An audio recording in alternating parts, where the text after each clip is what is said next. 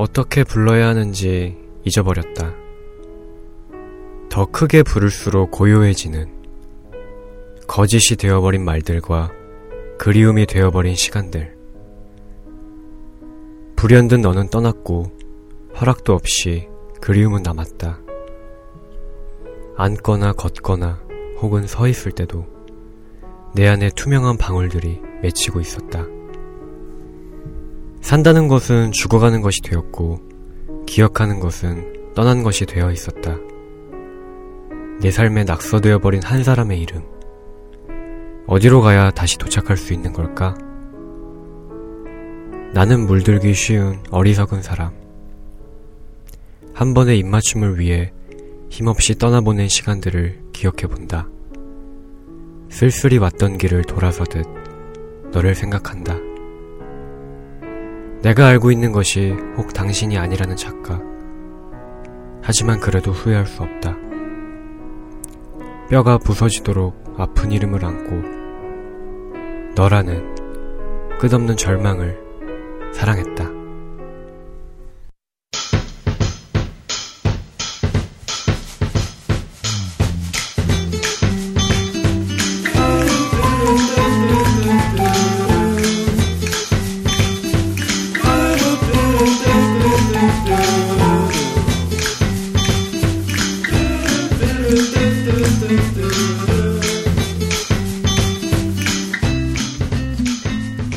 네, 안녕하세요. 모바일 콘텐츠 회사 북팔에서 진행하는 팟캐스트 소이소스의 진행자 곽세현입니다. 어, 네, 지난주에는 만우절이 있었죠. 인류 최대의 명절이라고 하면 너무 과장일까요? 뭐 이것저것에서 재밌는 농담들이 오고 갔고 독특한 만우절 이벤트를 하는 곳들도 있었습니다. 이번 만우절에는 하루 동안 경찰서에 걸려온 장난 전화가 딱 한 통이었다고 합니다. 사람들은 그것 자체가 만우절 같은 일이 아니냐며 웃어넘겼지만 그만큼 만우절을 대하는 태도가 조금은 장난스럽지 않으면서 더 즐거울 수 있는 쪽으로 변해가는 것은 아닌가 하는 생각이 듭니다. 여러분들의 만우절은 어떠셨나요? 앞서 낭독해드린 시는 이선명 시인의 시집 이별이 말해준 사랑 중에서 다시라는 시였습니다. 한 문장 한 문장이 마음에 와서 콕콕 박히는 듯한 느낌을 주는데요. 한 사람을 사랑하는 일은 천국에서 지옥으로 걸어 들어가는 일이다 라는 말이 있죠. 이 시는 바로 그런 지옥에서 느낀 감정과 이미지들을 잘 표현한 시가 아닌가, 아닌가 싶습니다.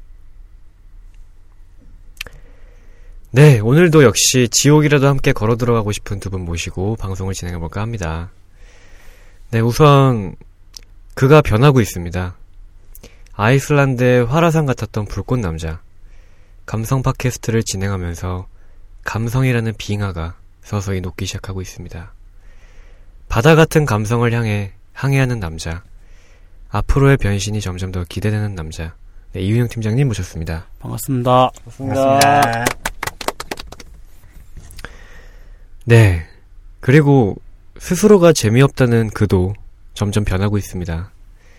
안개꽃같이 은은하고 소소했던 남자, 소이소스와 함께 해오면서 그의 드립은 마치 비오는 날에 발에 착 달라붙은 젖은 양말처럼 귀에 착하고 달라붙는 것 같습니다. 은은하면서 감미로운 드립들의 향연, 네, 드립커피 같은 남자, 네, 감성 바리스타 최성민 씨 모셨습니다. 안녕하세요. 반갑습니다. 우리도 한 번씩 소개글을 한번 준비를 해볼까요? 그러니까요. 네, 괜찮을 본때, 것 같아요. 본때로 보여주고 싶은데. 네. 어, 본 때까지. 음. 왜 팀장님 오늘 소개글 되게 괜찮지 않았나요? 아, 예, 좋긴 한데요. 네. 예, 일방적으로 공격만 당하고 있잖아요. 아, 예. 사실 저도 이제 십구 회까지 오프닝 쓰면서, 음. 아, 제가 쓴다고 얘기해버렸네요. 네, 아무튼 제가 쓰면서 그 점점 더 뭐랄까요? 그 까불지수라고 할까요? 음. 점점 오프닝에서 내가 좀 더 까불어야겠다. 이게 점점 높아지는 것 같아서 음. 팀장님 눈치를 좀 보긴 하죠. 음. 네, 이제. 어떡하죠? 괜찮다. 저희 팀장님 마음이 넓으시니까요. 아, 감성 같은. 네. 그럼요. 아, 감성 같은 일에. 네. 빙하가 녹고 있으니까요. 네. 네. 그렇습니다. 네, 저희 십구 회입니다. 아, 많이 왔다. 진짜. 네. 이게 많이 왔다가 대본에 없는데 절로 나오죠. 그렇죠. 네. 저희가 구 회 때, 구, 이제, 시, 아니, 십 회 때, 십은 음. 마치 혁명과 같은 특혜가 아. 아닌가 이런 얘기 했었는데, 네. 벌써 십구 회까지 와서 아. 다음 십 회, 이십 회를 앞두고 있습니다. 음. 저희 길기도 길었죠. 거의 아. 백오십 일 넘게 진행했던 것 같은데. 네. 와. 확실히.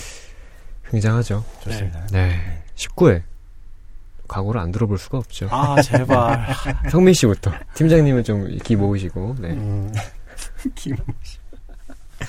아, 저는 세윤 씨가 십구 회 하는데 네. 그게 순간 십구로 들렸어요. 십구. 그 우리 십구 할 때. 아, 아이고. 네.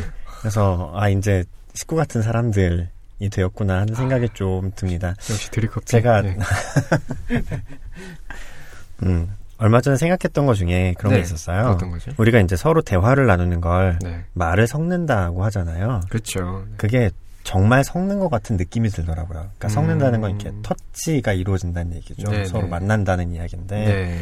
어, 그래서 내가 이 사람들이랑 같이 이야기하고 말을 섞고 있다는 것이 참 즐겁고 음. 좋다 하는 음. 생각들이 들었는데 어. 오늘 그렇게 좀 따뜻한 식구 같은 느낌 드는 아. 식구에 되지 않을까 싶습니다. 네, 좋네요. 저희 사실 밀폐된 공간에서 지금까지 말들 많이 섞어 왔죠. 그랬죠. 네. 네. 이 정도면은 뭐 거의 식구죠. 네, 네. 식구죠. 네. 네, 팀장님. 네. 어떠신가요? 아, 제 원래 계획대로면 지금쯤이면 저희는 연예인이 돼 있어야 돼요. 네. 근데 지금 이 미진한 건 다 제 잘못이고요. 아유. 어떻게든 근데 될 겁니다. 저희들은 실명을 이미 공개를 하고 음. 진행하는 거라고 얘기를 하고 있잖아요. 그렇죠. 저희들은 이제 책임져야 될 게 있고 이건 물을 수가 없는 겁니다. 네. 저희는 연예인이 될 거예요. 음. 그러니까 청취자분들 많이 많이 들어주시고 많이 많이 소문내주시고 음. 네. 열렬한 관심과 사랑을 좀 부탁드리겠습니다. 아, 부탁드리겠습니다. 아, 부탁드립니다. 네. 네. 저희 십구 회까지 나름 꾸준히 열심히 하고 있으니까요. 음. 뭐 언젠간 알아주실 날이 오지 않을까 싶습니다. 네, 저희, 그럼요. 저희 또 방송 이름처럼 소소하게 음. 쭉 가다 보면 많은 분들이 알아주시지 않을까 네. 그런 생각하고 있습니다. 네. 네, 그럼 오늘도 십구 회 힘을 내서 한번 시작을 해볼까 합니다. 네, 우선 첫 번째 코너죠. 첫 번째 이제 금주의 북팔 페이스북 금북페 코너인데요. 네, 한번 넘어가 볼까요?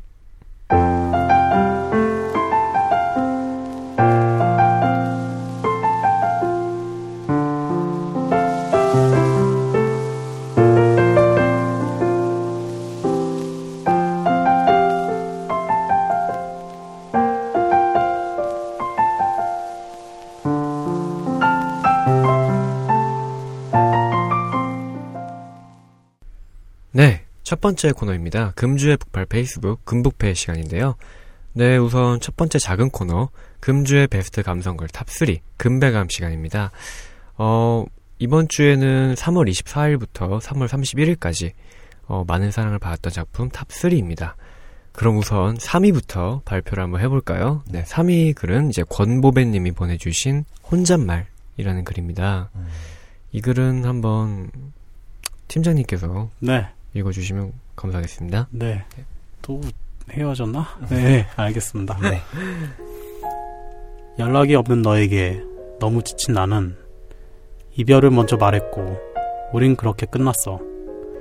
그런데 내가 찾는데 차인 기분이다? 헤어지고도 연락 한 번 없는 너인데 너무 보고 싶어 목소리라도 듣고 싶어. 아, 헤어졌네요. 음, 헤어지셨네요. 네. 네. 아, 그 내가 찾는데 차인 기분이다? 여기가 딱 포인트가 있는 것 같아요. 음, 그게 좀 어떻게 보면 이 핵심 감정이라고 할까요? 네. 네. 음, 성민 씨는 이걸 어떻게 보셨나요? 아, 저는 그런 생각이 들었어요. 아직 이별하고 싶지 않으셨던 거잖아요. 그쵸. 그랬는데 네. 이별을 고해야만 했고 네. 상대방은 그걸 기다렸다는 듯 받아들여서 음. 그래서 이제 내가 찾는데 차인 기분이다. 네, 이렇게 아. 이제 나오는 걸 텐데 네네. 아마 이별을 고하시게 된 게 외로워서 그러지 않았을까 싶어요. 아, 외로워서? 네. 상대방이 외롭게 하는 거죠. 음. 그래서 이별을 고하시지 않았을까 싶은데 네. 좀 그런 생각이 들었어요. 그 원래 인간이 외롭죠, 항상. 음, 인간은 죽을 때까지 외로운 존재인데 네. 차라리 혼자 외로운 건 참아도 네. 같이 있는데 더 외로운 건 진짜 못 참는 것 같아요. 아.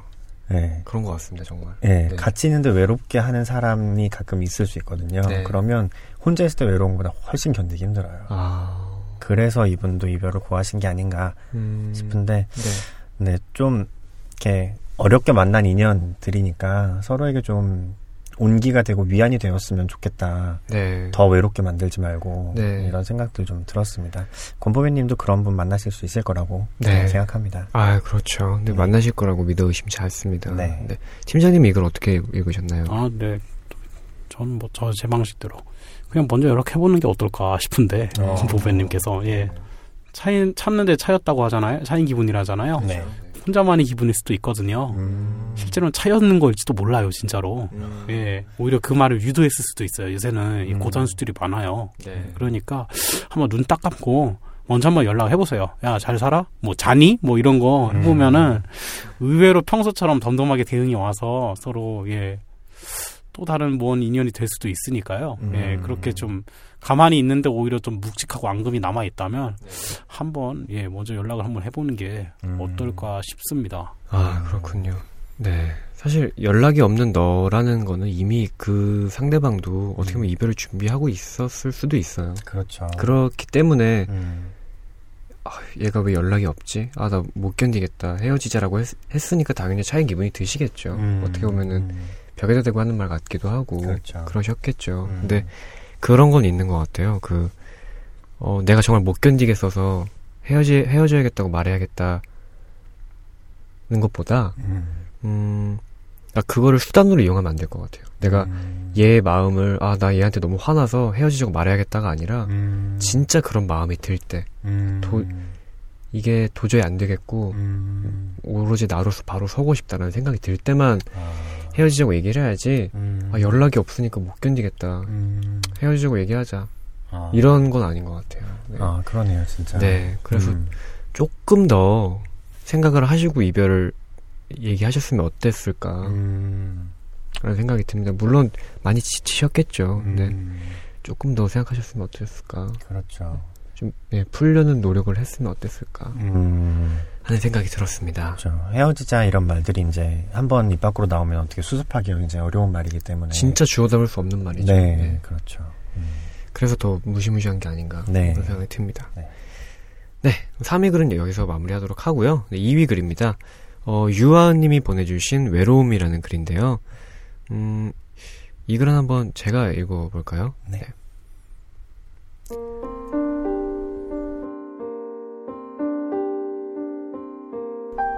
누군가 알아줬으면 좋겠다. 내가 지금 외로움에 몸부림친다는 것을. 남들이 보는 것처럼 매일 웃는 게 아니라 외로움에 사무쳐 매일 운다는 것을. 네, 아, 이런 글이었습니다. 울고 네. 계시는군요. 네, 아, 안타깝네요. 네. 아, 어떻게 보면 아까 그 삼 번 권보배님의 감성, 감정과 조금 맞닿아 있는 부분도 있는 것 그렇죠, 같아요. 네. 네. 외로워하고 계시니까. 권보배님은 알아줬으면 좋겠다라는 생각으로 연애를 하시다가 음. 거기에 연락이 없고 답이 없고 하니까 너무 지쳐서 헤어지자고 하셨고 음. 어, 유아은님은 물론 솔로이실 수도 있지만 음. 뭐 연애 중인데 어, 아, 상대방이 좀 알아줬으면 좋겠다. 그렇죠. 좀 외롭다. 그럴 수 있죠. 뭐 이렇게 얘기하신 걸 수도 있겠고요. 음. 네. 그렇습니다. 저는 일단은 솔로분이시라고 가정을 하고 왜 그랬는지 모르겠어요. 네, 네. 솔로분이시라고 가정을 하고 글을 봤는데 아, 그렇지. 진짜 아무 위로가 없더라도 알아주기만 해도 정말 덜 외롭지 이런 생각이 들더라고요. 음. 아, 네가 참 지금 외롭구나. 그냥 그거 하나만 누가 알아주는 사람이 있다는 것만으로도 네. 훨씬 덜 외로워지는 그런 게 있는 것 같아요. 그래서 그렇죠. 저는 아, 이 글을 읽으면 꼭 그 말을 해드려야 되겠다 하고 생각했던 게 저희가 알아드리겠다고. 네. 저희가 읽어드리고, 네. 아, 유아님 외로우셨구나. 음. 이렇게 알아드리고. 네. 또 지금 금베감의 이 위 하셨잖아요. 그쵸. 많은 분들이 이제 공감하고, 이렇게 알아주셨다는 거니까 좀 외로움이 덜어지셨으면 음. 하는 느낌이 좀 있었습니다. 네, 그러시면 좋겠네요. 네. 네. 팀장님은, 네. 네. 아마, 근데 알아듣기 다 힘들 거예요. 왜냐면은, 음. 모든 사람들이 다 힘들어요. 음. 특히 저희 팬들은 아주 힘듭니다. 네. 상당히 힘든 분들이 많기 때문에, 예, 원하시는 그런 리액션이 잘 안 나올 거고요. 음. 그럼에도 불구하고 누군가에서 자기가 하는 얘기에 귀를 쫑긋 기울이면서 알아주는 사람이 있다. 네. 그럼 그 사람은 한가해서 알아주는 게 아니에요. 자기도 힘든데, 그래도 그 당신이 소중하니까, 유아원님이 아. 소중하니까 그런 말 들어주는 거거든요. 아. 그러니까 그런 사람이 있다면 그 사람이 짝이에요. 음. 오히려 누군가를 외로워서 이렇게 하실 필요 없이 네. 귀를 쫑긋해 들어주는 사람이 음. 요한 씨 짝이니까 그 사람이 제발 전 동성이 아니길 바라는데 네. 예, 동성이면 재미없게 되죠. 예, 그러니까 쫑긋 들어주는 사람이 있으면 누군가를 네. 찾으시기보다는 음. 주변에 있는 사람과 한번 좋은 인연을 발전하는 게 어떨까 음. 생각을 합니다. 네, 아, 좋은 말씀 해주셨네요. 아, 네. 그러네요. 누구나 힘들고 인간이라면 누구나 외롭죠. 근데 네. 외로, 외로운 사람들끼리 만나서 음. 덜 외로워, 우리 덜 외로워 볼까? 하는 음. 게 결국 연애인 것 같고. 그렇죠. 그런 과정에서 또 외로워, 다시 또 외로워진다면 그것만큼 불행한 건 또 아, 없고. 그렇죠. 뭐 그런 게 아닌가 싶습니다. 네. 네. 맞아요. 네. 그렇게 해서 이 위 글도 여기서 마무리 하도록 하고요. 네, 네. 일 위 글입니다. 일 위 글은 칠천사. 네, 숫자 칠천사죠. 음. 칠공공사님이 보내주신 진정한 내 것이라는 음. 글인데요. 네. 이 글은 성민 씨께서 한번 음. 읽어주시죠. 네.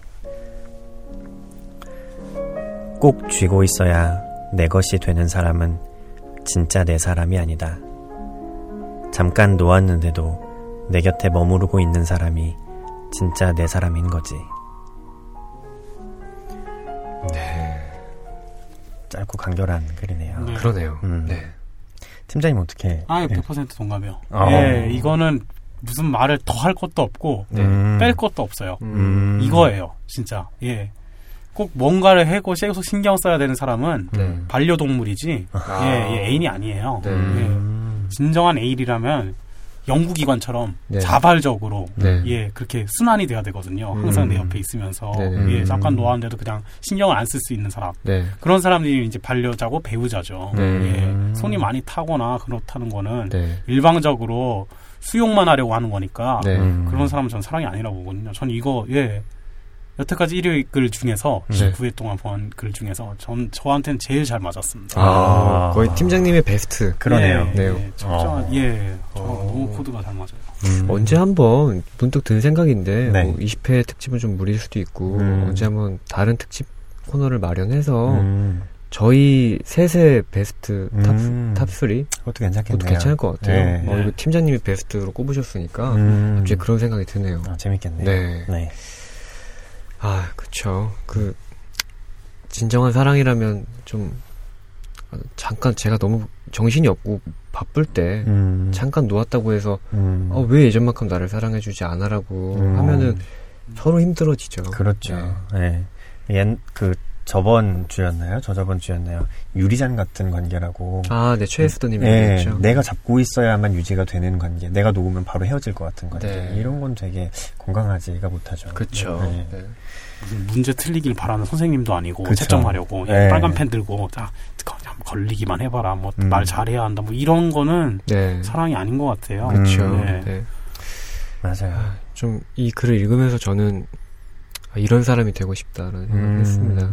그냥 잠깐 저를 놓아줘도 음. 잠깐 뭐 다른 데 신경을 써도 다시 돌아왔을 때 늘 그곳, 그곳에서 변함없이 기다리고 있는 사람이 음. 되고 싶다는 생각을 갑자기 했습니다. 음. 네, 좋네요. 네, 성민 씨는 이 글을 어떻게 음. 보셨나요? 네, 저, 저도 예. 참 좋았고요.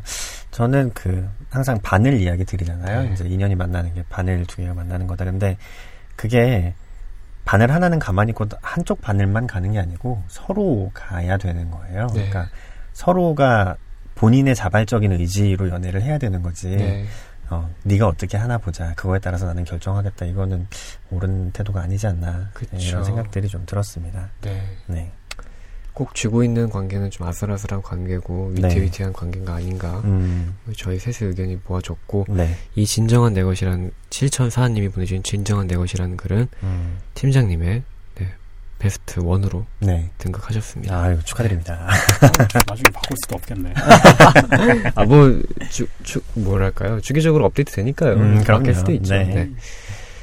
이렇게 해서 저희 음. 첫 번째 작은 코너 금주의 베스트 감성글 탑 쓰리 금배감은 마무리하도록 하겠습니다. 네. 두 번째 작은 코너죠. 역대 북팔 페이스북 역북페는 저희 성민씨가 한번 진행을 해주시겠습니다. 네, 네, 역북페 시간입니다. 그동안 북팔 페이스북에서 가장 사랑을 많이 받았던 글을 읽어드리는 시간이죠.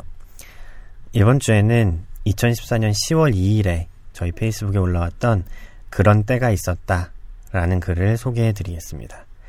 저자는 써니 K 님이십니다. 팀장님, 이 글 혹시 어떠신가요? 아, 또 해요. 또. 너무 마음에 안 드시면 예. 세현 씨께 넘길게요. 아, 잠깐 아차상 거 좀 보고. 아이고, 아차상 더 싫다. 아, 잠깐 이, 이걸로 예. 이걸로 예. 예, 아침 아차상은 아 완전 나랑 딱 내 목소리에 맞는 건데 아차상은 저희가 저런 걸 싫어해서 예, 할게요. 네. 예. 네네. 헤어짐이 무서워 벌벌 떨던 때가 있었다. 그대의 말 하나에 온 신경을 걸었고 혹여 비수라도 날아오던 때에는 멍든 나보다 비수를 뱉어낸 그대의 입이 상처 입지 않았을까 걱정하던 밤이 있었다. 불멸이 존재라 치부했던 우리가 우리가 아니게 되었을 때에는 나 역시 그곳에 없을 것이라 자만하던 내가 있었다. 사랑이 지고 이별이 잠식하던 순간에도 뒤돌지 못하던 그런 때가 있었다. 네. 아, 네. 노래, 노래랜다. 참 좋네요. 네. 어, 글이. 좋네요. 네, 상당히 좋네요. 이렇게 마지막 행을 딱 읽고 나면 왠지 이렇게 상념에 젖어들게 만드는 네. 그런 때가 있었나, 뭐 이러면서. 이거 정말 시 같습니다. 네. 진짜 시 같아요. 네. 그렇죠.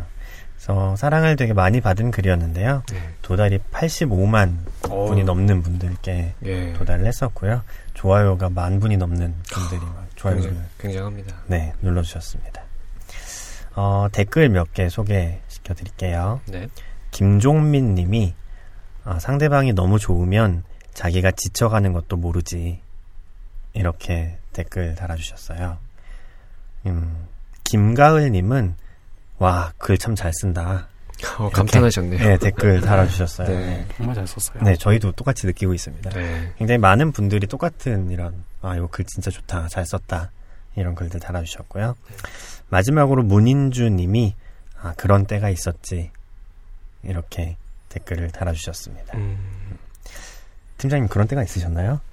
뭐 있었다고 생각해요. 네. 제가 적은 걸 보고 계시는군요. 아, 안 돼요. 아. 아, 안 돼요. 네. 뭔가 실시간 라이브 아프리카 방송 네. 같은데. 그러네요. 네. 아, 미리 준비를 하려는 저희 철저한 준비 방송이잖아요. 그렇죠. 예. 네. 대학교 때랑 음.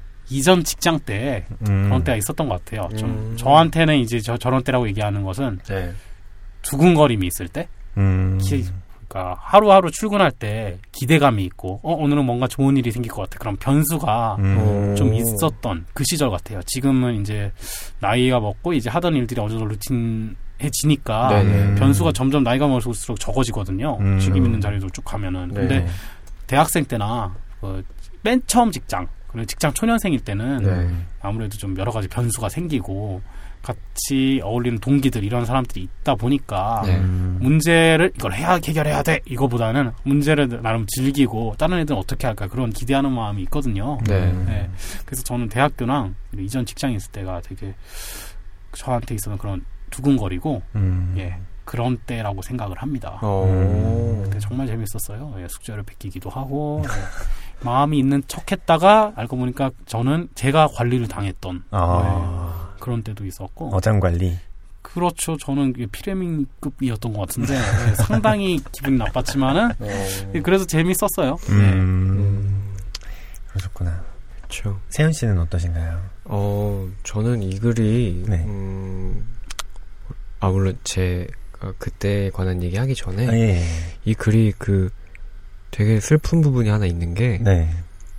어, 비수라도 날아오던 때에는 음. 멍든 나보다 음. 비수를 뱉어낸 그대의 입이 상처 입지 않을까 하는 그쵸. 그런 것까지 신경을 쓴, 음. 쓰는 거니까 네. 그러니까 헤어짐이 무서워 벌벌 떨었다는 얘기는 그만큼 그 상대방을 사랑하고 있었다는 얘기죠. 그런 거죠. 너무 사랑해서 음. 내가 이 완급 조절이 안 돼서 음.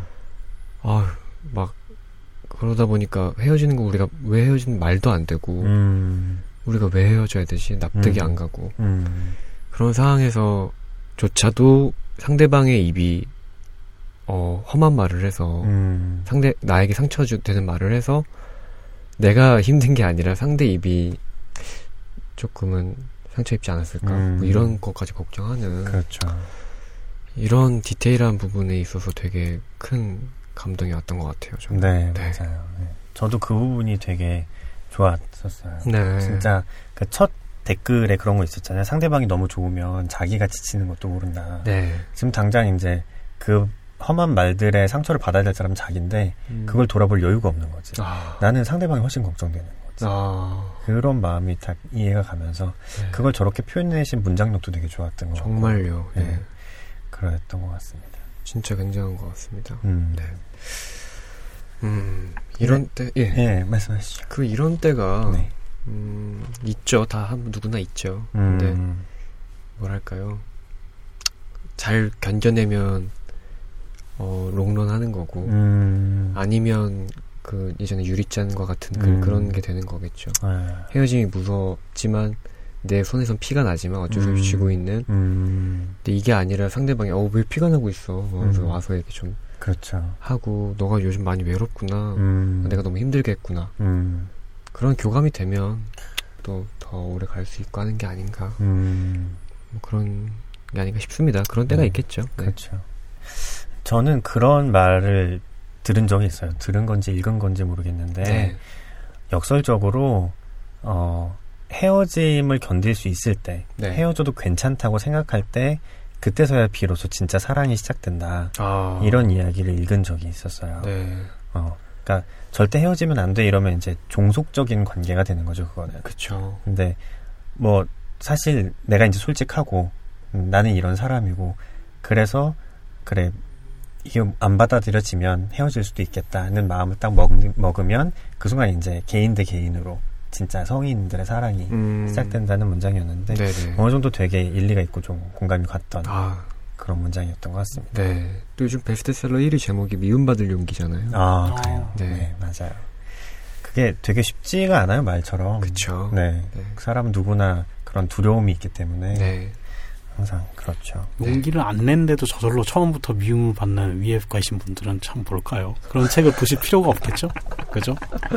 그런 분들은 네. 뭐 이미 용기가 가득 예. 차 있는 분들이죠. 네. 개구즉화, 입만 열면 화를 불러일으키는 그런 분들에게는 안타깝지만 예. 베스트셀러 용기가 필요 없죠. 예. 음. 그냥 그 미움을 담을 용기만 있으면 되죠. 아, 네. 그렇죠. 그릇만 있으면. 네. 그래요. 아, 정치 얘기는 저희가 처음 하는 것 같기는 한데 전향하나요? 네.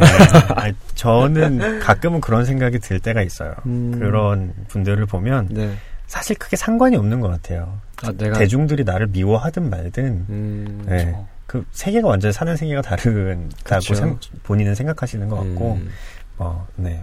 그래서 그렇게 개구즉화 하시는 음. 거 아닐까 네. 그런 생각이 듭니다. 저희가 언젠가 그 터울을 무너뜨려 버립시다. 예. 예. 아, 예, 예. 예. 그분들이 밑으로 쭉 빠져나오고 저희가 어. 그 자리로 갈 수 있게끔 어. 예. 부지런히 예. 음. 저희, 저희 연예인도 하고 고위직도 하고 바쁘네요. 아, 네. 많이 해야 되겠네요. 네. 네. 원래 연예인 하다가 정치계로 가시는 분들도 꽤 있죠. 그렇죠. 네. 네. 그렇습니다. 네. 네, 그래서 뭐 다 사실 때가 있는 것 같아요. 연애할 때가 있고 연애하는 중간에서도 뭐 조급할 때도 있고 화낼 때도 있고 뭐 옹졸할 때도 있고 미안할 때도 있고 그런데 사람이 그런 때를 겪으면서 되게 다듬어져가는 면이 있는 것 같고 그런 때에 포기하지 않고 같이 그 때를 겪어주면 그 때를 같이 한 사람만이 누릴 수 있는 그런 또 끈끈함과 행복을 누릴 수 있는 게 아닌가 이런 생각이 듭니다. 네, 오늘 역북페는 여기서 마치도록 하겠습니다. 아, 네, 수고하셨습니다, 성민 씨. 네. 네. 저희 세 번째 코너입니다. 작은 코너죠. 아차상 코너인데요. 음, 이번 주에는 아쉽게도 정진택님이 보내주신 찬물이라는 글이 음. 아쉽게 탈락을 했습니다. 네. 어떤 글일지 궁금한데요. 음. 이 글은 아까 팀장님께서 안 읽어주신 관계로 제가 읽겠습니다. 안 읽겠다고 선언하셨죠? 그렇죠. 네. 제가 한번 읽어보겠습니다. 아침에 부랴부랴 씻기 위해 물을 봤는데 찬물이 나왔다. 찬물은 따뜻한 물을 순식간에 차갑게 만들었고 씻는 데에 아무 쓸모없는 물이 되었다. 그 와중에도 차갑게 돌아선 너가 생각나 머리에 찬물을 끼얹어 버렸다. 세현 씨가 읽으니까 완전 좋은데요. 내가, 내가 읽었으면 진짜 무슨 초등학생 일기처럼 어, 느꼈을 거예요. 이게 근데 좀 무슨 글인지. 네, 항상 아차상은 요즘 아차가 아니라 오? 어, 그렇죠. 어라, 어라상이 좀 되는 네. 것 같아요. 네. 되게 좀 근데 재미있고 재치 있는 것들이 많이 올라오는 것 같기도 네, 하고 맞아요. 분위기가 좀 밝은 그쵸, 그런 네. 것들이 네, 네, 네. 좀 기대가 되는 면들이 있어요. 아차상. 네. 저는 무슨 소린지는 잘 모르겠지만 세현 씨가 네. 읽으니까 흡사 오프닝에 나오는 시 정도의 레벨인 것 같은. 아, 정말요? 그런 느낌이 딱 드는데. 아이고, 감사합니다. 아침에 부랴부랴 씻기에 물을 봤는데 찬물이 나왔다. 이거 되게 괜찮지 않아요? 이렇게 읽으면. 음. 어, 사실 그러니까 그런 느낌이 있네요. 아, 또 여기 김포공항도 아닌데 왜 이렇게 비행기가 많이 왔다 갔다 하는지. 아, 그렇죠. 예. 네. 그렇습니다. 음. 팀장님 이걸 어떻게 읽으셨나요? 어, 좀 그립게요. 아. 음. 네. 왜? 근데 하나는 공감하겠어요. 어떤? 음. 출근하기 전에 네. 네. 정말 왜 항상 긴 오래 고민해야 될 고민거리가 생기는 거는 음. 저도 동감하고 있어요. 음. 예. 왜 항상 빨리 가고 뭐 굳이 빨리 옷 차림 빨리 옷 입고 머리 네. 감고 바로 나가야 되는 상태에서 인생이란 뭘까 이런 생각을 하는 경우가 저도 있거든요. 근데 이 글이 딱 그런 거예요. 예. 오. 갑자기 찬물로 얼굴 씻고 나면 근데 이 물은 어떤 의미가 있을까 뭐 이런 아. 생각을 하는 거잖아요. 항상 그쵸. 예. 시, 출근하는 시자, 출근하기 직전 그리고 음. 시험 보기 직전 뭐 그런 게 음. 떠올라요. 그런데 도대체 시험의 시자는 어, 왜 이런 시제가 한자가 됐을까? 뭐 이런 예예 음. 예, 그거 하나는 동감을 했습니다. 음. 예 정말 쓸데없는 거고요. 음. 예 네. 그냥 사세요. 음. 사시는 게 좋습니다. 음. 그래서 이분도 부랴부랴 씻기 위해서 나가려고 하는데 그쵸. 갑자기 너 생각이 나서. 어. 그래서 뭐 찬물을 끼얹어. 예, 그쵸. 뭐 하는 거야 하고 찬물 끼얹어 버리고 예. 그런 거죠. 네. 지금 이렇게 보니까 또 재치 있는 걸 같기도 하고요. 그렇죠. 네. 이게 약간 볼매 느낌의 글이 아닌가. 네네네. 볼수록 조금 이렇게 괜찮은 느낌이 있는. 네. 네. 그렇습니다. 정진택님 좋은 글 많이 보내주시는 걸로 알고 있는데요. 음. 앞으로도 또 좋은 글 많이 보내주셨으면 좋겠습니다. 재치 있는 글들, 찬물 같은 글들이요. 네. 네, 이렇게 해서 저희 첫 번째 큰 코너 금주의 북팔 페이스북 금북페는 여기서 마무리하도록 하고요. 다음 코너는 두 번째 코너죠. 네. 네, 이분법의 유혹 시간인데요. 네, 한번 넘어가 보도록 할까요?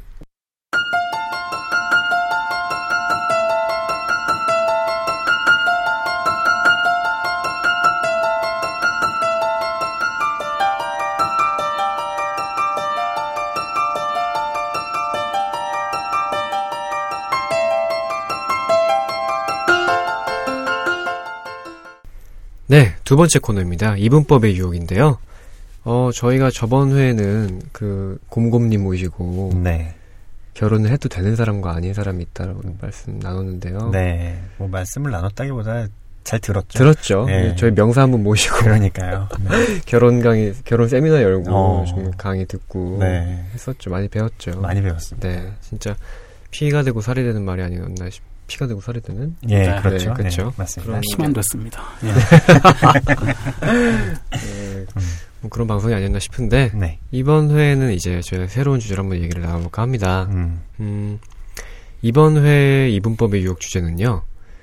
세상에는 거짓말을 하는 사람과 그렇지 않은 사람이 있다. 음. 네. 이거야말로 안경을 낀 사람과 그렇지 않은 사람과 네. 거의 같은 맥락에 음. 거짓말 하는 사람이 있고 안 하는 사람밖에 없죠. 음. 거짓말을 그렇죠. 중간 정도 할 수는 없죠. 음. 네. 뭐. 과연 거짓말 안 하는 사람이 있을까요? 진짜 갓 태어난 아기가 아닌 이상 진짜 음. 네. 모르겠네요. 아마 뭐 주제가 그런 의미일까 아닌가 싶습니다. 거짓말을 한 번도 안 해본 사람과 음. 해본 사람이 있다라기보다 음. 거짓말을 좀 이렇게 상습적으로 하는 사람과 아하. 그렇지 않은 사람이 있다 음. 아닌가 싶습니다. 음. 방향성의 문제 같아요. 그렇죠. 내가 거짓말은 진짜 안 해야지 음. 라고 마음먹고 살아가는 사람이랑 음. 아, 거짓말 뭐 하면 어때라고 생각하고 음. 또 자기도 모르게 습관적으로 하는 사람들도 있잖아요. 그런 사람들이 네. 있어요. 예. 그렇다 보니까 예. 뭐 이, 이런저런 얘기 한번 나눠볼까 합니다. 음. 네, 거짓말. 사람은 사실 살다 보면 음. 어쩔 수 없이 거짓말을 하곤 하죠. 음.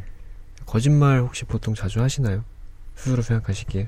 저는 입만 열면 다 거짓말입니다. 다 거짓말이에요. 이 말도 거짓말이에요. 오. 이러면 굉장히 유명한 역설이 생기는 건데. 그렇죠. 네. 저희 그럼 거의 뭐 거짓 팟캐스트. 어. 네. 아, 어감이 좀 이상했네요. 네. 거, 거짓입니다. 네. 거짓. 거짓 팟캐스트가 아니고요. 네. 성민 씨는 거짓말 자주 하시나요? 어, 저는 네. 글쎄요. 그 물론 거짓말을 안 하지는 않아요. 음. 안 하진 않는데 제 생각에는. 그러니까 저는 뭐 아주 그런 거짓말 있잖아요. 흰 것을 일부러 검다고 말하는 완전히 반대되는 음. 사실을 얘기하는 이런 거짓말은 잘 못해요 제가. 어. 저는 거짓말도 나름 뭐랄까 좋진 않은 거지만 재능이 있어야 하는 거라고 생각하거든요. 네. 머리가 좋아야 되고 일단 그쵸. 제가 거짓말한 게 나름 일관성이 있어야 되기 때문에 머리가 네네. 굉장히 좋아야 되고 네. 연기력이 있어야 되고 네네. 제가 거짓말하면 다 들통이 나기 때문에 어. 그래서 저는 물론 거짓말을 하긴 하는데 그런 거는 좀 아니고 어느 그 정도를 속이는 그런 정도의 거짓말이지 않을까. 정도를... 사실 뭐 조금만 좋은데 아주 좋아 이렇게 얘기를 한다든가 예. 과장이죠. 예. 그런 거 정도를 잘 하지 않나 음... 하는 생각입니다. 그러니까 아닌 거를 맞다고 거짓말하는 게 아니라. 네, 그런 거는 정말 잘 못해요. 음, 네. 그렇군요. 네. 정도에 대해서만. 네. 그렇습니다. 세현 씨는 어떠세요? 저요. 네. 저도 뭐 거짓말을 아예 안 하는 건 아닌 것 같은데 음. 저는 근데 방향성은 확실히 거짓말을 안 하자주의가 음. 머릿속에 있긴 있어요. 그런데 그렇죠. 예. 그래서. 그런 것 같아요. 그러니까 음. 거짓말을 안 하려다 보니까 음. 말을 더 아끼게 되는, 아끼게 되는 그렇죠. 그런 게 있는 것 같아요. 음. 근데 저도 정도에 따라서는 뭐 좀 유도리 있게 음. 이럴 때는 뭐 아 이런 거는 선의의 거짓말 할 수 있잖아요. 음. 근데 그게 아니라 아닌 것 같으면은 아닌 것 같은데라고 혼자 그냥 생각하고 음. 네, 그런 면이 없지 않아 있습니다. 음. 네. 저는 팀장님 좀 궁금한데 네. 그. 저희가 보기에는 거짓말 되게 잘 안 하시고 직설적이시고 막 이렇게 불꽃 남자이신 것 같은데 네. 왜 스스로를 이렇게 입만 열면 거짓말이라고 얘기하셨는지. 아, 저는 좀 뭐라 없는 걸 있다고 하는 거짓말은 별로 안 하고요. 네. 있는 걸 좀 왜곡시키는 거짓말을 좀 많이 해요. 저는 근데 다른 의미로 거짓말을 하는 게 아니라 음. 심심하잖아요. 아, 음. 그냥 진짜 팩트만 던지면 너무 담백하게 쭉 기름기 빠져있는 아, 삶인데 네. 그거에 좀 이제 기름칠을 좀 해주는 음. 그런 유머로서의 거짓말? 굳이 음. 거짓말이라고 한다면 아. 그런 걸 하는 것뿐이에요. 아. 예. 그래서 따로 예, 머리 미리 생각해놓고 거짓말을 하는 것도 아니고요. 음. 연수작용으로 나옵니다. 아, 예. 그렇군요. 예, 그렇게라도 좀 재밌게 살아야죠. 음, 맞아요. 팀장님 안 계셨으면 저희 팟캐스트는 뭐 심해가 아니라 진짜 내해까지 들어갔을 아유, 거예요. 네. 팀장님이 이렇게 분위기 살려주시고 이렇게 해주지 않으면 진짜 네, 큰일 납니다. 그렇죠. 네. 성민 씨랑 저랑 팟캐스트 하면 거의 엠씨 스퀘어죠. 아유, 그냥 바로 잠. 네. 저는 아예 예, 그래서 저 제가 하는 프로그램에서는 진짜 초하이텐 음. 네. 예, 혈압이 진짜 뇌세포 진짜 전두엽 끝까지 올라갈 수 있을 정도로 네. 하이텐션으로 하는 걸 늘 추구하기 때문에 그러려면은 예, 사실만 가지고는 힘들어요. 아, 음, 그렇죠. 그렇기 그렇죠. 때문에 예, 음, 네. 살려고 그러는 겁니다. 네, 그렇습니다. 사실 음. 여러 가지 여러 종류의 거짓말이 있는데요. 네, 맞아요. 네, 그, 그 지난 이천십 년에 음. 영국에서 조사한 결과에 따르면 음. 남자는 하루 세 번. 오. 여자는 하루 두 번꼴로 거짓말을 한다고 합니다. 세 번밖에? 여성들이 예. 좀 더 정직하네요. 네, 그러네. 그러네요. 어. 좀 조금 미세하지만 조금 더 정직하네요. 네. 그 대신 두 번이 큰 두 번일 수도 있는 거죠. 큰 거짓말. 예. 그렇죠. 이게 또 세 번 어. 하는데 작은 거짓말이냐, 그렇죠. 크게 두 번이냐는 다르죠. 예. 그리고 십 분간의 대화, 그러니까 십 분 이상 대화를 했다고 했을 때는. 네. 그 십 분 사이에 평균적으로 두세 번 오. 거짓말을 한다고 합니다. 음. 네, 그렇구나. 저희 팟캐스트 녹음이 거의 한 두 시간씩 녹음하는데 아하, 되게 네. 얼마나 거짓말을 하고 있으니까요. 막 글 읽으면서 그러게요. 다 그런 거 아니에요? 사실 안 될 거예요. 사실 이건 아닌 것 같아요. 그럴 수도 있죠. 뭐 감성글을 낭독하는데 음. 감성글 낭독하는 투로 낭독은 하지만 음. 전혀 감정이입이 안 되고 그렇죠. 있고 영혼 하나도 없는 거 사실은. 그러니까 그럴 수도 있죠. 네. 네. 아, 아닙니다. 네, 그렇지 않습니다. 네. 있는, 없는 감성도 불태워서라도 합니다. 네, 네. 그렇죠. 네, 사실 이렇게 거짓말을 안 하는 사람은 없다고 봐도 네, 그렇죠. 그럼요. 네, 하지만 물론 선의의 거짓말이 대부분이긴 하지만 음. 그래도 선의의 거짓말조차. 음. 그러니까 저는 두 분의 그게 궁금한 거죠. 타인이 나에게 하는 거짓말 어디까지 허용할 수 있는지, 어디까지 수용 가능한지. 음. 팀장님은 만약에 네. 그 만나시는 분이 네. 아무리 선의의 거짓말이더라도 네. 팀장님한테 눈에 뻔히 보이는 거짓말을 해요. 네. 그럼 어떠실 것 같으신가요? 아, 그럼 안 돼요. 저는 그 조건이 걸리지 않으면 된다거든요. 네. 저한테 안 걸릴 정도면 예, 기술껏 한번 해보십시오. 예, 저도 보고 배울 테니까요. 근데 제 눈에 한 번에 보이는 거짓말은 아, 네. 제가 충고를 드리기도 좀 뭐하니까 음. 예. 글쎄요. 제가 오히려 그럼 어떻게 거짓말을 더 잘하는지를 가르쳐줄 수는 없잖아요. 그래도 그쵸. 연인이라고 만났는데 네. 아, 오빠가 들어봤는데 아, 너 거짓말 참 못하는 것 같아. 이제부터 내가 가르쳐줄게. 내가 너 만났을 때 이때 처음 했던 말 있잖아. 그거 사실 뭐 이러면서 가르쳐줄 수는 없잖아요. 그쵸. 그러니까 글쎄요. 편하려고 만나는 사람인데 뭘 과시하거나 그러진 않았으면 좋겠어요. 물론 음. 처음에는 그럴 수가 있죠. 네. 서로 예. 쥐고 있는 뭐 패가 적으니까 뭐 거짓말 할 수 있는데 네. 나중에 정말 편해지면은 네. 예, 쉽게 걸릴 거짓말 하지 마시고요. 음. 예, 오히려 그냥 계속 편하게 만났으면 좋겠어요. 네. 예, 그러니까 음, 예, 어쨌든 거짓말을 한다면 네. 어, 정말 치명적인 건 안 안 했으면 좋겠어요. 음. 예, 정말 치명적인 거. 예를 네. 들어서 저랑 저는 예를 들어 뭐, 뭐지 어, 종교가 뭐 기독교인데 뭐 상대방은 네. 뭐 제가 좋다고 해가지고 뭐 기독교인데 알고 보니까 뭐 불교였어. 뭐 이런 거 있잖아요. 왜냐하면은 음. 물론 사랑이 종교를 넘어서기를 저도 간곡히 바라는 바입니다만 네. 결혼이라는 게 당사자 둘만의 문제가 아니잖아요. 음. 나중에 갔을 때 가족끼리 이렇게 향연례 할 때 그때 잠깐 묵혀놨던 그 거짓말이 네. 나중에서 크게 터질 수가 있는 거잖아요. 그쵸, 그러니까 이런 그렇죠. 것 같은 경우에는 처음에는 그렇게 얘기를 한다 해도 어느 정도 만났을 때 음. 이제 우리 둘만의 문제가 아니고 다른 사람과의 문제까지 확전되기 전에는 한번 정정을 했으면 좋겠습니다. 네. 예, 그래서 거짓말을 그런 치명적인 거짓말을 안 했으면 좋겠고 음. 예, 남한테까지 확전될 수 있는 만약 했다 하더라도 그 전에 미리 한 번씩 이렇게 고백을 해가지고 네. 예, 둘만의 문제 외에까지 발전하지 않게 음. 했으면 좋겠습니다. 딱 거기까지는 좋을 것 같아요. 네, 음. 또 거짓말은 언젠가 밝혀지기 마련이죠. 네, 음. 네. 그렇죠. 성민 씨는 어떠신가요? 이런 어디까지 거짓말 허용하시나요? 아무리 선의의 거짓말이라고 한데. 음, 저는 근데 저도 네. 팀장님 의견에 굉장히 동의하는 부분이 있어요. 뭐냐면. 음. 제가 알지 못하는 거짓말은 그냥 진실이에요, 사실은. 음. 그걸 저는 구별할 수가 없죠. 그러니까 네. 팀장님 말을 빌리면 이제 걸리지 않으면 되는 거예요. 그렇죠. 네. 네, 걸리지 않으면 되는 건데, 그래서 그 뭐 이런 정도의 거짓말까지 된다라기보다는 거짓말을 한 것이 이렇게 걸리는 순간 어쩔 수 없이 신뢰도가 좀 낮아지는 거는 어쩔 수 없는 것 같아요. 음. 이걸 이제 회복하려면 시간이 좀 걸리겠죠. 그렇죠. 그래서 어떤 거짓말이라도 뭐. 아주 사소한 거는 그렇겠지만 웬만하면 거짓말 안 했으면 좋겠고 음. 할 거면 정말 잘했으면 네. 좋겠고 네, 그런 생각 정도는 가지고 있습니다. 그렇군요. 네. 뭐 근데 좀 짓궂은 질문일 수도 있는데 네네. 성민 씨한테도 한번 음. 어, 만약에 어, 만나시는 분이 네. 어, 매일 열 시에 귀가를 해서 음. 지금 집에 들어왔다고 연락을 합니다. 음. 근데 일 년이 지났는데 음. 알고 보니까 거의 매일 새벽 세 시쯤에 들어왔던 거예요. 와, 네. 뭐 하다가. 근데 그게 그분한테는 음. 걱정 끼치지 않으려는 선의의 거짓말이었던 거죠. 음. 그런 건 어떻게 수용을 하면 될까요? 아, 네. 근데 저는 그거 자체가 지금 막, 음, 어, 당장 어떻게 해야 되겠다, 막 이런 느낌이 들지는 않아요. 그런 음. 느낌이 들지는 않고, 다만 그 사람에 대한 기대나 신뢰가 조금 무너지는 면은 확실히 있겠죠. 아. 내가 생각했던 사람은, 그러니까 그게 그럴 필요가 없는 거일 수도 있잖아요. 그렇죠. 사실 그럴 필요가 없는 나는 그 정도의 관계라고 생각을 했는데 네. 그걸 속이면서 해야만 했구나. 좀 음, 슬프고 음. 네 그래서 약간 그런 관계에 좀 삐걱거림이 음. 생길 수 있을 것 같다는 그렇죠. 생각이 좀 드네요. 그게 세 시까지 실제로 뭘 했기 때문이 아니라 음. 나를 그렇게 거짓말을 하면서까지 뭔가 해야 될 상대로 생각했다는 음. 게 좀 네. 네. 슬픈 느낌이 드네요. 네. 그게 서, 설령 그 사람한테는 선의의 거짓말이라고 해도 네. 좀 아, 아무래도 관계가 그렇게 되겠죠. 그렇겠죠. 네. 네. 선의의 거짓말인 건 굉장히 고마운데 이왕 해줄 거면 안 걸리게 해줬으면 좋겠어요. 끝까지. 나는 모르면 되잖아. 그렇죠. 네. 아, 선의의 거짓말은 안 걸리면 됩니다. 사실. 그러니까. 네. 아까 그런 결혼할 때 이런 거는 걸릴 수밖에 없는 거니까. 그렇죠. 그렇죠. 그땐 다 네. 둘만이 문제가 아니니까. 그렇죠. 음. 그래서 그 범위를 알면서 음. 하면 하시면 좋을 것 같아요. 하는 게 좋을 것 같습니다. 음.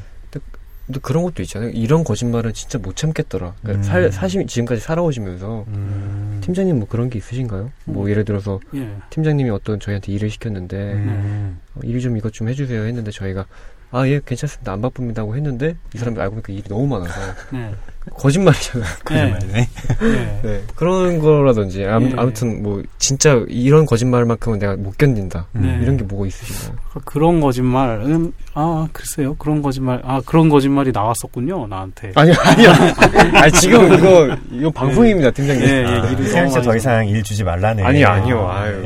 지금 일을 저도 저분한테 추상적으로 줘서 하긴 스트레스가 많이 쌓였을 거예요. 아니요 아니요. 세현 씨 힘드세요 요새. 그러니까 비동사로 예, 제가 일을 몇 번 줬었어요. 음. 돈을 벌어줘라, 매출을 올려줘라, 트래픽을 올려줘라, 뭐 이런 거는 좀 예, 예. 제가 봐도 좀 심하긴 했네요. 아닙니다. 음. 아, 갑자기 자기 반성. 아유, 네, 갑자기 시간인데. 또 이제 이런 얘기 하려고 한 게 아닌데. 네. 글쎄요, 저는 타인 어, 이런 거짓말은 싫다. 음. 글쎄요, 뭐라고 할까? 음, 저는 이상 어, 여자분이. 네. 어, 좋은 사람 같아요. 네. 이런 거 있잖아요. 아... 네. 싫지 않아요. 뭐 이런 거. 싫지 않아요. 사실 싫, 음... 싫고 싫은 경우가 있거든요. 그렇죠. 음... 네. 싫은 게 아닌 게 막 일을 가면서 어, 막 이런 게 아니라 네.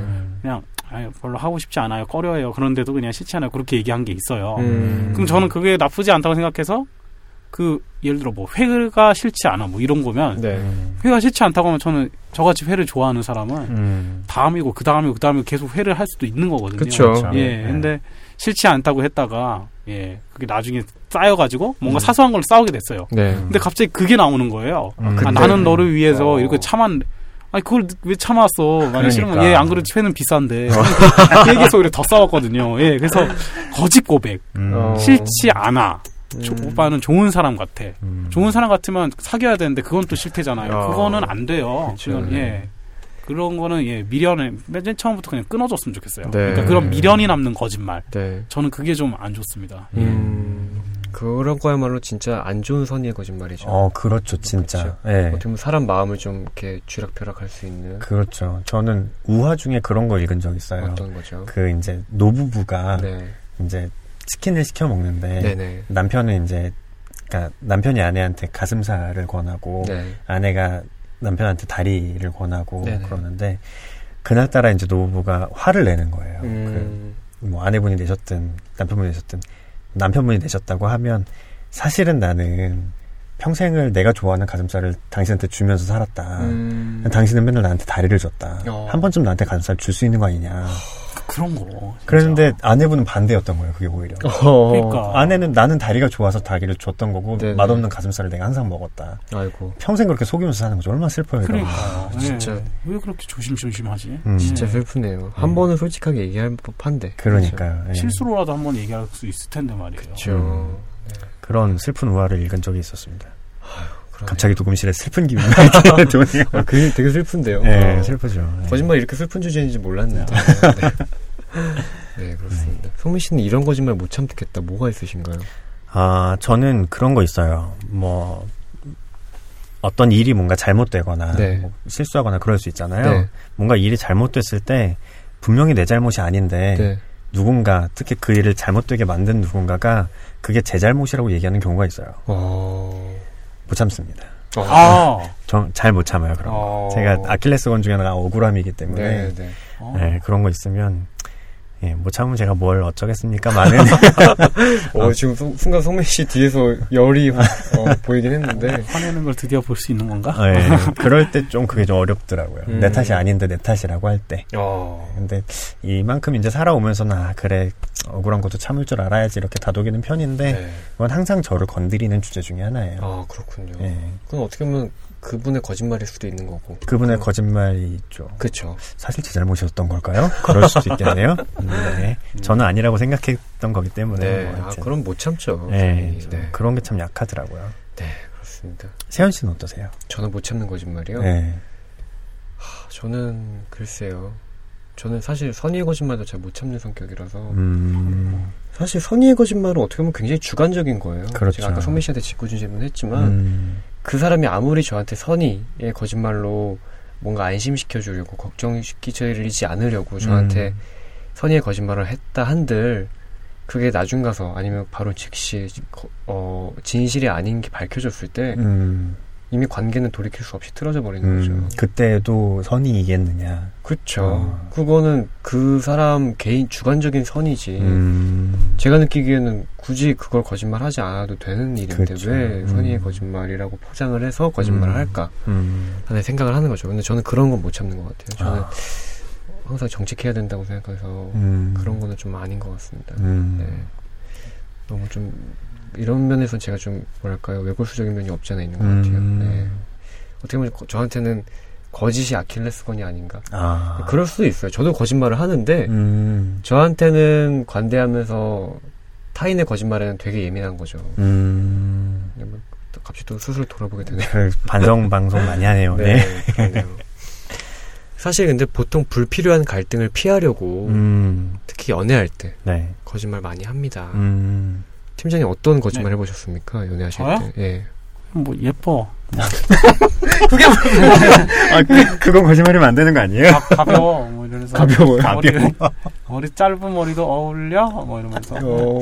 아 팀장이 긴 머리 좋아하시는군요. 아, 그, 아니 긴 머리를 해서 좀 가려줬으면 좋은 애가 그 이상하게 자르니까. 예. 그래서 어, 네. 그거 보시면 뭐 그런 거, 예, 뭐, 뭐 부모님이 뭐 잘생기셨네, 뭐 이러면서. 어, 아니, 근데 그분은 팀장님이 예. 방금 같은 말투로 거짓말하시면 상대방이 백 퍼센트 눈치챌 예. 것 같지. 아니, 이렇게까지는 안 하죠. 네. 얼마나 제가 예, 하기 싫었으면 어. 근데 그걸 참고 하죠. 음. 음. 예, 음. 뭐 우리 동생 예쁘지 뭐 이런 거 아, 음. 똑같이 생겼냐 하면서 아 예쁘네 뭐 이러면서. 아니 실제로 이쁘신 이뻐 보이는 적도 있으시잖아요. 음. 그게 근데 오래 안 가더라고요. 오. 이게 예 이제 나이가 들수록 호르몬 분비가 금방 금방 끊겨가지고 예, 바로바로 정신을 차립니다. 네. 제가. 예, 점점 숫자와 예, 점, 뇌가 진짜 점점 숫자로만 움직이는 것 같아요. 음. 음. 그래도 계속 거짓말 할 겁니다. 일단 네. 살아야 되니까 혼자 살기 싫거든요. 음. 네. 그런 거짓말 필요하죠. 예, 네. 얼마든지. 네. 예. 스킬 있게 하겠습니다. 네. 성민 씨는 연애할 때 어떤 거짓말 주로 많이 하시나요? 아무래도 뭐 그런 거 아닐까요? 괜찮아 라든가. 아, 맞아요. 아, 나 하나도 안 피곤해. 뭐 이런 거. 어.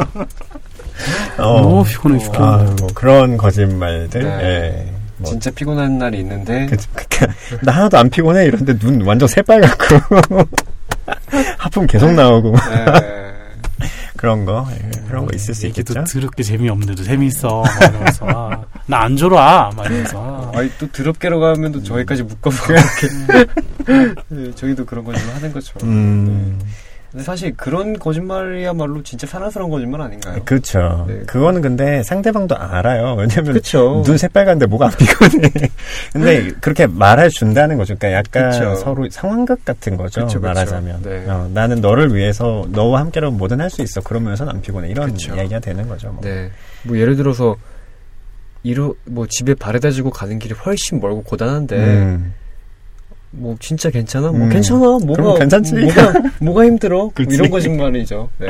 그런 거. 근데 그게 진짜 몸은 피곤해도 정신적으로는 아 난 할 수 있으니까 그렇죠. 예, 그럼요. 예. 그게 이제 심하면 아까 그 닭다리랑 닭가슴살처럼 갉아먹는 관계가 되는 건데 그렇지 않은 정도에선 사랑스러운 그쵸. 거라고 생각합니다. 네, 그렇습니다. 어 그러면 그 성민 씨 같은 경우에는. 네. 상대방이 현재 하는 말이 거짓말임을 알고 있는 상태에서는 음. 어떻게 대처하시나요? 좀 단호하게 어, 그건 아닌 것 같은데요. 뭐라든지 음. 지금 거짓말 왜냐면 그런 거 있어요. 누구나 그러니까 누구나 들었을 때 거짓말인 것 같은데 음. 이 사람이 너무 거짓말을 태연하게 해서 오. 그건 아니 그건 거짓말 아니에요라고 못 하겠는 상황들이 있어요. 음. 그럴 때는 어떻게 대처해야 되는지 참 애매하거든요. 음. 네. 근데 저는 사실 경험은 별로 없는 것 같아요. 아, 그런 경험이요? 네. 거짓말을 정말 유창하게 하는 사람은 팀장님 외에는 못 본 것 같은데. 농담입니다. 어, 어제 만우절이었어요. 어, 하여튼 그래서 거짓말한다는 게 눈에 딱히 보이는데 뭐 제가 이걸 판단해야 되는 이런 경우는 별로 없었던 것 같은데 상상을 해보면 네. 저는 그냥 어 그랬어 그러면서 끝까지 믿어줄 것 같아요. 아, 그렇군요. 예, 네. 음. 그게 뭐. 설령 거짓말인다 한들. 예, 그렇죠. 음. 아, 믿어준다는 게 아니라 믿는 태도를 보여주는 거죠. 그러고 보니까 저도 거짓말을 하는 거네요. 그렇게 되면 음. 내가 너를 믿고 있어라는 거짓 메시지를 던지는 게 되네요. 근데 하여튼 그런 식으로 반응할 것 같습니다. 음. 예.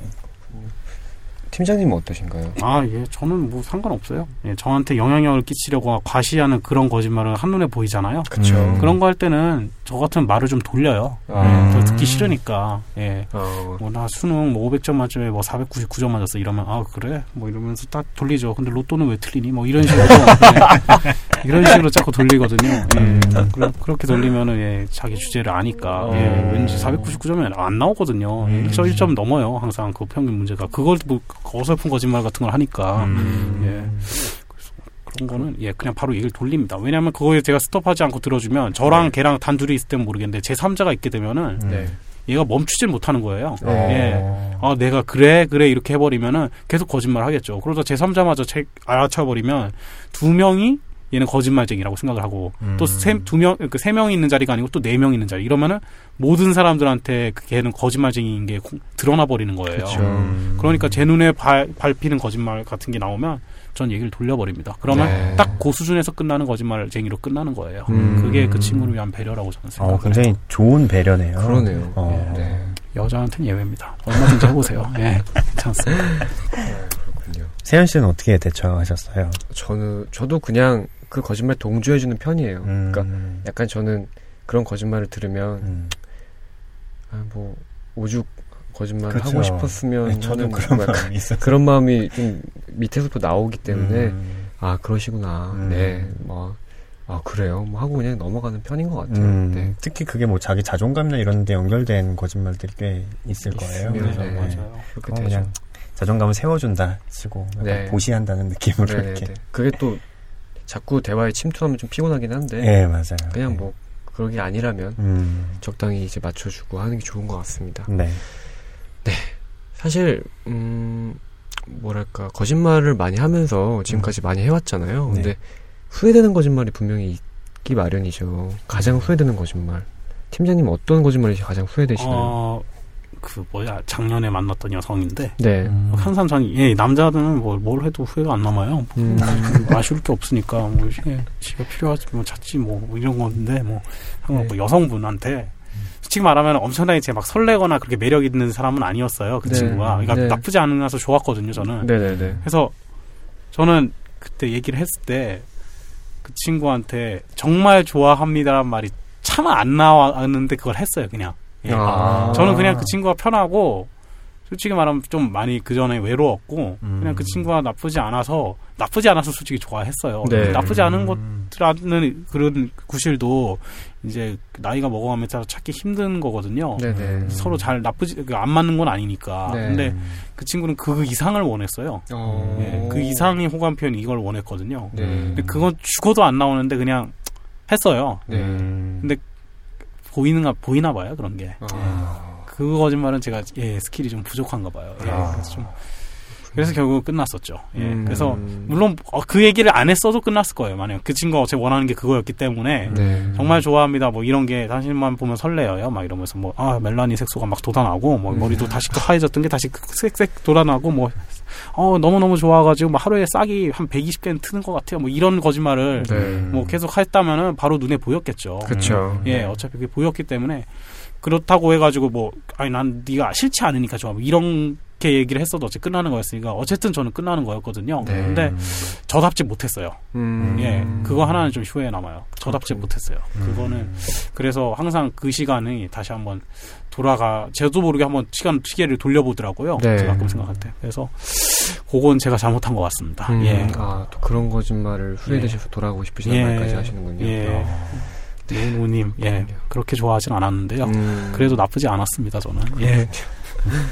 뭐 팀장님은 늘 타석에 들어서시기만 하면 사발은 치시니까. 아 그럼요. 네. 타 포수를 때려서 그렇죠. 저는 공을 안 때리고. 아 포수를 때리는 아, 확률이 사발이죠. 아, 장난 아닌데요. 오 그런데 폭력배.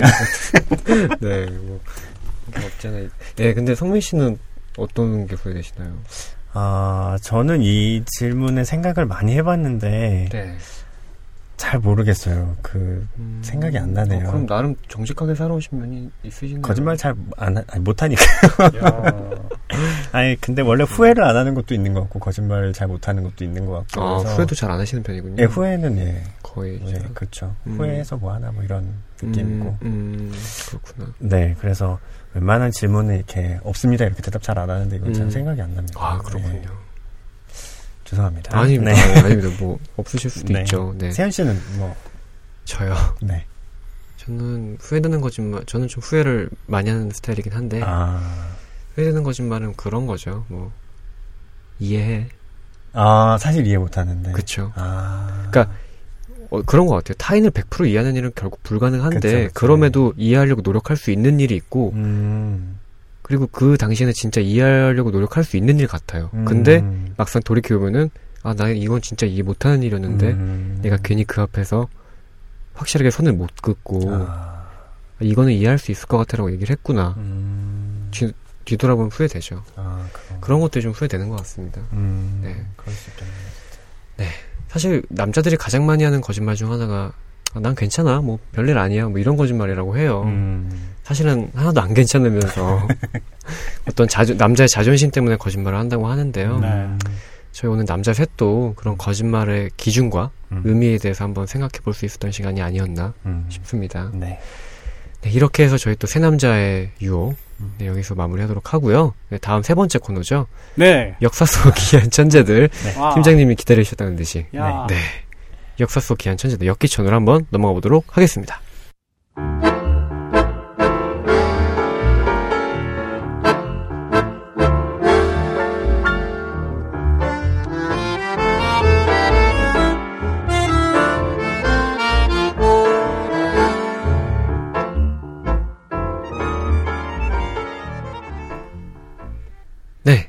세 번째 코너죠. 역사 속 귀한 천재들 역기천으로 넘어왔습니다. 어, 저희 유익한 코너로 뭐 익히 알려져 있기 때문에요. 네. 네. 저번에는 또 저희가 가우디에 대해서 음. 곰곰님과 네. 곰곰님 잠깐 사라지셨었지만 네, 뭐, 저 혼자 얘기 많이 하느라고. 네. 뭐 가우디 스페인 얘기도 많이 하고. 네. 스페인 여행 갔다 온 기분이었어요. 그렇죠. 네. 실제로 이제 팀장님이 가셨던 그쵸. 그런 이야기도 해주셨기 때문에 굉장히 현장감 있는 느낌이 네. 있었고 그랬습니다. 또 가우디 같은 그런 가우디가 짓고 있는 그 성당 네.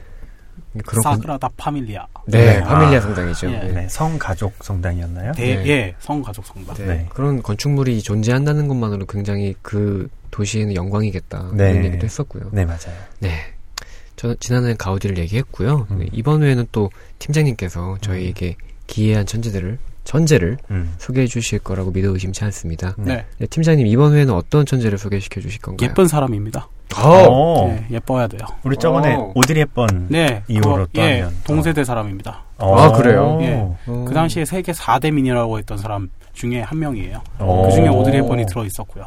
음. 오늘 제가 소개할 사람은 이름은 한 번쯤은 어쩜 들어봤을 것 같아요. 얼굴이 누군지 몰라도 네. 엘리자베스 테일러입니다. 음. 음. 지난주에 예, 그 모 포털에서 한번 이 사람의 일대기가 뜨길래 네. 어. 봤는데 아, 이 사람으로 해야겠다라고 생각이 들더라고요. 예. 예, 그리고 무엇보다 다시 한번 예, 전 늘 초심을 되새기자인주의인데 네. 초심을 되새기려면 저를 알아야 되고 저를 알다 보니까 저는 철저한 수컷이에요. 그러다 보니까 예, 남성으로 돌아가서 음. 탐욕적인 예, 본능을 발휘해서 이번 음. 남는 시간 동안에 네. 예, 제 페이스대로 얘기를 한번 풀어보도록 하겠습니다. 아, 네. 아, 기대가 됩니다. 전 팀장님이 이렇게 천재를 고르게 된 동기 얘기하실 때가 제일 재밌는 것 같아요. 아, 정말 재밌어요, 진짜. 네. 혹시 네. 오늘은 누워서 생각은 안 하셨나요? 아, 이제 그런 거 안 합니다. 이제는, 아. 이제는 그냥 그냥 그냥 예, 바로바로 바로 나와요. 아. 이제는 예, 아직 할 게 너무 많아요. 네. 십구 회가 되니까 관록이 생기시는 거죠. 그렇죠. 네. 네. 이걸 하다 보니까 전 느끼는 건데 오히려 천재가 아닌 사람이 별로 없을 것 같아요, 제 생각에는. 아. 단지 이 세상에 아직 상품화가 안 됐고 아. 과목화가 안 됐고 그렇게 아직 어떤 이름이 정해지지 않았을 뿐 사람마다 거의 다 천재는 하나씩 있는 것 같아요. 아. 재능이. 예. 오늘 방송 끝났네요. 그렇네요. 명언 하나 나왔네요. 끝났네요. 네. 아. 전부 다 천재입니다. 예. 제가 예, 이 세상의 천재의 모든 유형을 정복할 때까지 이 프로그램이 끝나진 않습니다. 아, 아. 좋습니다. 네. 그럼 시작해 보겠습니다. 네. 네. 엘리자베스 테일러, 플레임은 엘리자베스 로드 먼, 로즈먼드 테일러입니다. 천구백삼십이 년 이월 이십칠 일에 태어났고 얼마 안 됐군요. 이천십일 년 삼월 이십삼 일에 별세하셨습니다. 음. 이 사람을 가리켜 한마디로만 얘기해 주세요 했을 때 딱 얘기하면 많은 사람들이 얘기하면 아주 간결합니다. 내자, 미의 화신 오. 이렇게 끝납니다. 미의 화신. 예. 오. 뉴욕 타임즈에 엘리자베스 테일러를 표현할 때 한마디로 나왔던 표현이, 표현입니다. 음. 저번에 얘기했다시피 타임즈에 나온다는 건 대단한 겁니다. 네. 정치 쪽, 경제 쪽이 아니고 타임즈에 나왔다는 건 저번에 아인슈타인 그리고 그때 토스카닌 얘기했었죠. 네. 이 사람도 나왔습니다. 그리고 어. 그 옆에 써져 있던 게 바로 영어로 더 뷰티 인카르네이트 바로 미의 화신이라는 뜻입니다. 음. 얼마나 아름다웠으면. 그렇죠. 네. 예. 요새 사람들이 봤을 때는 그게 정확하게 모르겠는데 네. 그 당시로 봤을 때는 결점 없는 사람 음. 예. 그런 느낌이 들거든요. 실제로 얼굴 봤을 때 예. 결점이 없어 보여요. 예. 소개하겠습니다. 네. 미국의 영화 배우고요. 실제로 태어난 거는 런던에서 태어났다고 합니다. 음. 영국에서 태어나긴 했지만 부모님이 모두 미국인. 그래서 음. 미국의 배우라고 합니다. 네. 예. 그의 아버지께서는 아트 딜러였대요. 그래가지고 음. 미술품, 뭐 예술품을 그렇게 딜하는 사람이죠. 네. 예, 그래서 아버지는 갤러리를 열기 위해서 연, 런던에 갔던 거고 음. 거기서 이제 테일러를 낳았다고 합니다. 음. 예, 이 사람이 만약 한국인이었으면 이제 원정 출산이죠. 어. 예. 근데 이 차 대전이 터지자 네. 테일러의 가족들은 미국으로 돌아왔고 엘에이에 터전을 잡기 시작합니다. 음. 그리고 형제 자매로는 오빠 한 명이 있습니다. 예. 엘리자베스라는 이름 할머니께서 할머니 이름을 땄다고 해요. 할머니 이름이 엘리자베스였나 보네요. 음. 근데 애칭은 어렸을 때 애칭 다 하나씩 있잖아요. 네. 모도리 이런 식으로 이름이 리즈랍니다. 아. 어렸을 때부터, 어렸을 때부터 리즈네요. 리즈 시절이네요. 어, 리즈 시절이. 네. 어, 여기서 나온 건가요? 네. 네. 어, 일곱 살 꼬마밖에 안 됐는데도 그 당시만 해도 미모가 미모에 대해서 소문이 자자했대요. 음. 걔네 동네에서. 예. 그래서 주변에서 자꾸 테일러의 부모한테 얘기를 하는 거예요. 야, 네 따님이 예쁘니까 나한테 주진 못하겠지만 예, 헐리우드에 한번 오디션을 봐서 배우로 한번 키워봐. 뭐 이렇게 얘기를 많이 했대요. 그래서 아, 아 귀찮아 귀찮아 알았어 알았어 갈게 갈게 해가지고 하도 계속 권유하니까 음. 헐리우드 스크린 테스트에 데려갔고 네. 손쉽게 스튜디오와 계약을 했다고 합니다. 아, 네. 어떤 사람한테 이게 이렇게 쉽네요. 아, 예. 마치 미용실 원장님이 나오라고 해서 나왔습니다. 약간 그런... 미스코리아 느낌이죠. 네. 이 당시만 해도 스타 시스템이 고전적인 시스템이에요. 지금처럼 지금 뭘까요? 지금은 우리 뭐 와이지, 에스엠에스 이렇게 에이전시에서 키워가지고 이렇게 스타들이 배출되잖아요. 그쵸. 이 당시만 해도 그런 에이전시 기획사가 없고 음. 그냥 유니버설, 유니버설 필름, 뭐 파라마운트 필름 이런 데서 음. 사, 이런 데가 사실상 소속사인 거예요. 아. 그런 데서 야 니네 아쉬워? 그럼 여기 와서 오디션 봐. 그럼 뽑아주면 우리가 키워줄게. 뭐 이런 거예요. 네. 작품 하나 나오면 그게 키워지는 거거든요. 네. 그런 시스템이 이제 고전적인 스타 시스템. 네. 우리도 옛날에는 뭐 방송국 뭐 몇 몇 개 탤런트, 뭐 개그맨 이게 되게 중요했잖아요. 아, 그쵸, 예. 그 그거랑 비슷하게 보시면 됩니다. 근데 음. 거기서 이제 점점 소속사가 생기고 개인이 개인기로 유명해지니까 지금 점점 거기서 이탈하고 있잖아요. 우리나라도. 음, 그쵸, 그쵸. 예, 그 시대를 거, 그렇게 동일하게 보시면 돼요. 음. 이 당시에는 일단 예 매스컴 뭐라 매스미디어를 가지고 있는 사람이 왔다. 그러다 네. 보니까 고전적인 스타 시스템이 있었던 것이고 음. 즉 사십 년대 때 에이전시가 아닌 스튜디오 전속을 통해 어, 예, 할리우드가 움직이고 있었기 때문에 테일러는 네. 유니버설 필름이랑 계약을 하게 됩니다. 그렇군요. 네, 이때 나이가 겨우 열 살. 예, 그래서 이 유니버설에서 쭉 촬영을 하다가 아무래도 박봉이죠. 예, 이런 데서는 아쉬울 게 없으니까 네. 그러다 엠지엠이라는 곳에서 여의도 역시 필름 가치가 있는 곳입니다. 네. 그녀를 스카우트합니다. 조금 대우가 좋아졌대요. 음. 그 다음에 이제 여러 영화에 출연했는데 그 중에서 좀 유명해진 영화가 애견, 래시, 래시라는 그 강아지 나오는 동물 영화에 음. 출연함으로써 음. 어, 좀 어느 정도 아역 스타덤에 음. 오르게 됐대요. 아. 예, 그래서 이제 장기 계약도 맺고 이제 좀 배우로서 조금 입지를 다져가기 시작하죠. 네. 예. 십 대 시절의 출연자는 그래서 아까 얘기했던 그 래시랑 포함해서 다섯 작품 정도가 있습니다. 음. 근데 이 작품들이 뭐 그녀를 주인공으로 했다기보다는 그녀의 연기력을 좀 성숙하게 해놨던 작품들이에요. 음. 네. 그 다음에 이제부터는 이제 뭐 유명한 거장들을 만나게 돼요. 뭐 미넬리 감독이라는 사람이 있는데 아마 모르실 거예요 아마. 음. 미넬리 감독과 그 미국에서 유명한 배우 트레이시라는 배우가 있습니다. 음. 이 사람을 만나서 이제 성인 배우로서 안착하게 해줍니다. 이 트레이시라는 사람이 어떤 사람이냐면 뭐라고 할까요? 좀 편안한 사람. 뭐 누가 좋을까요? 뭐 설경구 뭐 이런 음. 타입 있잖아요. 그냥 음. 아저씨인데 이 사람이 딸로 나오면 왠지 뭔가 있어 보인다. 음. 그런 역할로 보이면 돼요. 음. 예, 뭐 그런 식으로 보면 할리우드의 보통 사람 역할만 열심히 잘했던 트레이시라는 배우의 딸로 나와서 나와서 이 친구가 어? 뭐 아이돌이니까 뭐 외모만 예쁘게 생겼다면 이렇게 보인 게 아니라 뭔가 좀 있지 않을까 이렇게 해서 대중의 관심을 끌었대요. 음. 그렇게 해서 이제 영화에서 두각을 나타냈고 그래서 그 감독은 또 그 영화를 테일러에 맞춰가지고 테일러는 이렇게 예쁜 애를 이렇게 표현한 게 아니라 편안하게 이끌어갈 수 있게 어. 자연스러운 미인으로 이렇게 촬영 연출을 해줬대요. 어. 그래가지고 이제 테일러가 여기서 대중적인 인지도를 많이 쌓았다고 합니다. 음. 어, 그렇군요. 예. 예. 이렇게 해서 테일러는 예, 어느 정도 배우 입지에 올라왔고 이제부터 홈, 연속 홈런이 나옵니다. 테일러의 전성기를 연 작품 하나 첫 번째 제목은 다 한 번 들어봤을 거예요. 젊은이 양지. 음. 오, 우리나라에서도 이런 동일한 제목으로 해서 뭐 드라마가 나온 적이 예, 있어요. 케이비에스에서. 예, 예. 그게 어차피 요 제목에서 따온 겁니다. 아. 천구백오십일 년작이고요. 네. 그때 테일러는 정말 미 상징으로 나옵니다. 아. 눈 색깔이 보라색이에요. 와. 그리고 예 눈기 눈썹도 엄청 길어요. 아, 예. 원래 보라색인가요? 아니면? 예, 원래 보라색이에요. 아, 신기하네요. 아, 예. 여기가 서양에서도 되게 특이한 거라고 합니다. 네. 예. 손구멍 엄청 길고 머리는 짙은 검은색. 아. 그리고 혈 피부 색깔은 아주 밝아요. 네. 눈썹 엄청 짙고요. 네. 그래서 그녀의 미모는 단숨에 화제가 올랐고 네. 천구백오십 년대 아름다움이, 아름다움이라는 것이 기준이 됐습니다. 아. 예. 아름다움 이코르 엘리자베스 테일러. 야. 예. 그래서 젊은이 양지에서 나오는 엘리자베스 테일러 이후로 그 어떤 여배우도 그만큼 찬사받은 적이 없대요. 그렇군요. 예. 더구나 이 사람은 외모가 다가 아니에요. 연기력이 받쳐줍니다. 음. 어마어마한 연기력이 있었어요. 음. 아까 평범하고 자연스러운 그 연출이 쭉 갔던 게 그 네. 내공이 계속 쌓인 거예요. 네네. 네.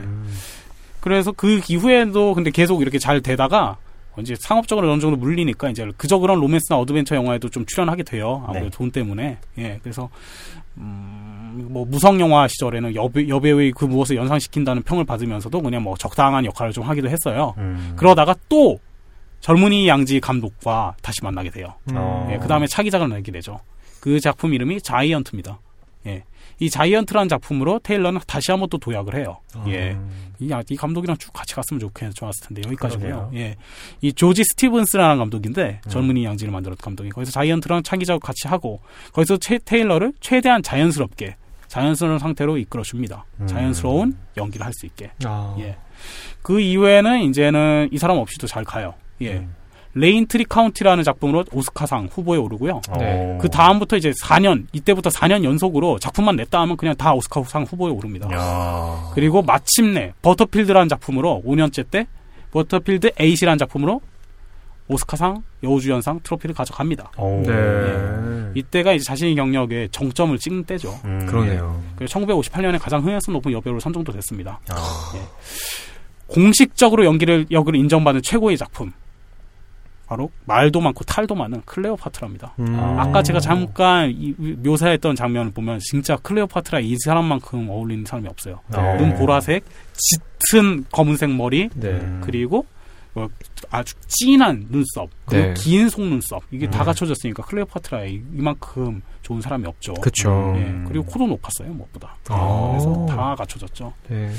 제작 과정에서 스트레스 때문에 뭐 테일러가 남편을 버리고 공연했던 새로운 리처드 버튼이라는 사람과 결혼하는 에피소드도 있었어요. 네. 예, 그래서 설리우드 역사상 손꼽히는 문제작 중에 한 편입니다. 아, 그렇군요. 예. 테일러는 이때는 이제 정점에 달했기 때문에 개런티로 백만 달러를 요구했어요. 백만 달러? 예. 백만 달러면 예. 얼마인가 이게.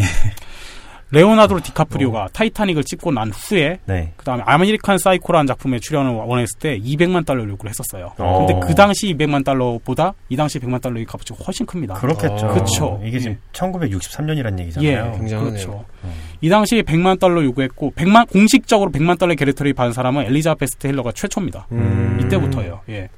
여기에다가 이 사람 이 여자 참 돈독이 많이 오른 것 같아요. 오르드리 헵번하고는 좀 다르네요. 그러네요. 음. 십육 회차의 촬영회차 초과분부터 십이만 오천 달러를 더 받았고 이후 어. 일 주가 늘어날 때마다 오만 달러를 받는다는 계약까지 했대요. 어. 촬영 일정이 이런저런 이유로 늘어지고 난 후에 최소 테일러가 최종적으로 돌아 가져간 돈은 이백만 달러라고 합니다. 야. 이 기준으로 어마어마한 돈을 가져갔죠. 아. 굉장하네요. 예. 허나 영화는 쫄딱 망했습니다. 역대 최대 규모인 사천오백만 달러 들였어요. 이 중에서 이백만 달러가 테일러 거지. 와. 흥행 수익은 겨우 이천육백만 달러입니다. 아이고. 이것 때문에 지금 살아있는 이 영화사가 이십 세기 폭스예요. 네. 아. 이때 이십 세기 폭스가 망할 뻔했습니다. 시청에서. 예. 지금 없었어 없어질 수도 있어요. 우리 아. 엑스맨 못 봤을 수도 있어요. 그러네요. 이십 세기 폭스가. 예. 사천오백만 달러는 이천십삼 년 기준으로 약 삼억 오천만 불입니다. 음. 삼억 오천만 원이 아니라 삼억 오천만 불. 음. 곱하기 천 원을 해둔다고 치면은 그쵸. 삼천억이네요. 예. 그렇죠. 이렇게 영화 제작비가 천정부지로 오는 데는 테일러의 잘못이 크다고 합니다. 음. 대형 세트를 짓고 엄청난 에스트라를 동원해 영화를 찍다가 남주인공이랑 사랑에 빠져서 바람났어요. 어. 그래서 감독과 제작사의 말도 없이 촬영을 중단하고 미롤여행을 떠났어요. 실화입니다. 실화. 와. 예. 결국 영화 제작 기간이 늘면서 제작비는 천정부지로 뛰고 피라미드 나오고 뭐 그런 사막에서 찍는 거니까 당연히 늘죠. 어. 당대 최고의 명작으로 꼽히던 그 감독 이름이 조셉 엘 맨키위즈 감독입니다. 네. 이 사람의 대표작은 이브이 모든 것입니다. 음. 유명하죠. 어. 이것도 우리나라에서 동명의 작품으로 드라마로도 나왔었잖아요. 네네. 이 작품 그래서 이 작가 이 창창한 감독은 클레오파트라 찍고 난 후에 끝났어요. 아이고. 네, 커리어 그냥 끝났어요. 다음 작품 못 냈습니다. 어. 그렇게 됐어요. 거기다 그 여자는 아 죄송합니다. 아, 예쁜 사람한테 예, 테일러 양은 엘리자베스 테일러는 클레오파트라가 수익이 발생할지 그러니까 뭐라고 할까요? 수익 분, 손익분기점을 넘었을 때 네. 수익 발생 시 십 퍼센트를 가져가기로 돼 있었대요. 네. 그러니까 이 영화가 영화에 성공했으면은 그녀는 수백만 달러를 가져갔을 거예요. 이백만 달러 넘어서서. 음. 예. 네. 근데 이 여자는 그니까 그 수, 이백만 달러도 없고 개런티만 얻은 게 아니라 그때 상대 배우 안토니우스 역을 맡은 리처드 네. 버튼마저도 꼬셔가지고 새로 결혼을 했죠. 음. 이 남자랑 이후로 열한 편을 같이 합니다. 네. 참 근데 좀 문제가 많아 보이긴 해요. 음. 예. 이때 사실 이제 리처드 버튼이라는 그 배우랑 결혼했다고 했잖아요. 네. 기존에 있는 남편하고 헤어지고 네네. 근데 이 사람이 네 번째 남편입니다. 이 사람 남편 여덟 명 여덟 명이었어요. 아~ 나중에 좀 이따 설명해드리겠습니다. 네. 잦은 건강 문제가 있었고, 그리고 스캔들 방금 얘기했던, 그리고 네. 영화의 대, 대실패, 흥행 대실패 등 온갖 악재에도 불구하고 엘리자베스 테일러는 천구백육십 년대에도 건재했고, 음. 이 시기 타임지에서도 테일러를 할리우드의 마지막 위대한 스타라고 평가를 했습니다. 음. 예. 왜냐하면 이때 할리우드의 마지막 위대한 스타라는 평가를 왜 내렸냐면 할리우드라는 게 아까도 얘기했다시피 고전적 스타 시스템이라고 했죠. 네. 필름사가 직접 필름사에서 오디션을 받아가지고 출연하면은 사실상 필름사가 소속사 역할을 하고 기획사 역할을 다 했던 거예요. 네네. 그 시스템이 이제 슬슬 무너지기 시작하는 겁니다. 아. 마치 우리나라 방송국에서 다 했다가 지금 아이돌 기획사가 나온 것처럼 그렇죠. 무너지고 있어요. 그러니까 그 고전적 시스템에서 배출한 유일한 위대한 스타 할리우드의 여의 할리우드는 단순 지명 이름이 아니라 그 시스템을 얘기하는 겁니다. 음. 예. 그래서 할리우드 고전적 스타는 마지막 불꽃을 태운 배우가 엘리자베스 테일러다. 음. 예. 그런 뜻이었죠. 그렇군요. 엘리자베스 테일러와 아까 얘기했던 그 리처드 버튼은 여러 작품을 함께 했지만 가장 유명한 영화는 어우 제목부터 인상 깊네요. 음. 누가 버지니아 울프를 두려워하랴입니다. 음. 예, 버지니아 울프 참 유명한 작가죠. 그렇죠. 네. 자살하긴 했지만은 네. 예, 되게 유명한 작가, 여류 작가입니다. 예, 이 영화에서 테일러는 자신이 지닌 모든 것을 동원해 복잡 미묘한 연기를 펼칩니다. 음. 그녀는 긴 세월 동안 자신을 덮고 있었던 아름다움의 마스크를 갖다 버리고 인생 막장에 드러난 듯한 뚱뚱한 중년 여성 연기를 해요. 실제로 살도 엄청 찌우고. 예. 그래서 스튜디오 영화를 통해 만들어진 이미지를 깨트려서 비평적 찬사와 함께 두 번째로 오스카 여우주연상을 차지합니다. 음. 예. 테일러에 대해서 개성을 좀 얘기하면 이 사람은 당당하게 자기 개런티를 요구를 해요. 비싼 음. 돈을. 그리고 저널을 상대로 언론을 상대로 영화 현장의 문제점을 통렬하게 언급했던 인물이기도 합니다. 음. 거기 출신이기도 한데요. 또요. 네. 천구백육십 년대만 그녀의 개런티는 평균 백이십오만 달러예요. 나오면 오. 백이십오만 달러예요. 이거는 스튜디오 전속 시절엔 상상도 못할 금액이에요. 그렇죠? 음. 지금 우리 그 프리랜서로 나오는 뭐 김성주 아나운서 이런 거 생각해 보세요. 김성주 아나운서가 얘도 엠비씨에 계속 있어요. 네. 아, 나 한 프로 가는데 백만 원 줘. 이러면 아니 뭐 백이십오만 달러 줘. 될 것 같습니까? 지금은 안 되죠. 어. 예. 근데 스튜디오 전속 시절인데 이걸 했다는 얘기예요. 야, 대단한 사람이죠. 예. 이러한 그녀의 요구는 스튜디오가 만들어낸 스타 시스템의 붕괴를 가속시켰습니다. 사실 이 사람이 깬 거예요. 음. 이렇게 배우 하나가 인지도가 커지고 그 배우의 브랜드가 아예 플랫폼화가 되다 보니까 음. 헐리우드라는 그 플랫폼이 무너지는 거예요. 음. 그 스타 하나하나가 아예 브랜드가 돼버리니까. 음. 그래서 엘리자베스 테일러는 대격변 연기였던 천구백육십 년대 할리우드에서 유일하게 살아남은 클래식 스타라고 할 수 있습니다. 음. 허나 이 사람도 여기까지군요. 누가 버지니아 울프를 두려워하라. 그 작품 이후로 계속 인생 하얀 곡선을 걷습니다. 아. 그녀는 이 영화의 마지막 그 캐릭터를 넘어서는 어, 역할을 마치, 마치 못했고요. 음. 그 다음에 잦은 건강 문제 그리고 계속되는 결혼과 이혼은 천구백구십 년대까지 계속되었다고 합니다. 음. 연기를 늘리, 연기를 위해 늘린 체중은 쉽게 빠지지 않았고 꾸준히 어. 활동을 이어갔지만 이제 그녀는 마치 사오십 대 잊혀진 배우처럼 사람들한테 인식이 됐어요. 음. 그래서 천구백팔십 년대는 더 이상 할리우드에서 일자리를 못 찾고 주로 티비에서 한물간 배우지만 이제 티비에 나오는 역할로 음. 쭉 하게 되었습니다. 그렇군요. 우리나라도 뭐 영화 찾아가 안 되면 드라마로 오잖아요. 그렇죠. 그녀의 역, 양력을 간단히 정리하면 이천일 년까지 오십 편의 영화를 출연했고요. 드라마나 미니시리즈 성우로 출연까지 합치면 팔십 편을 와.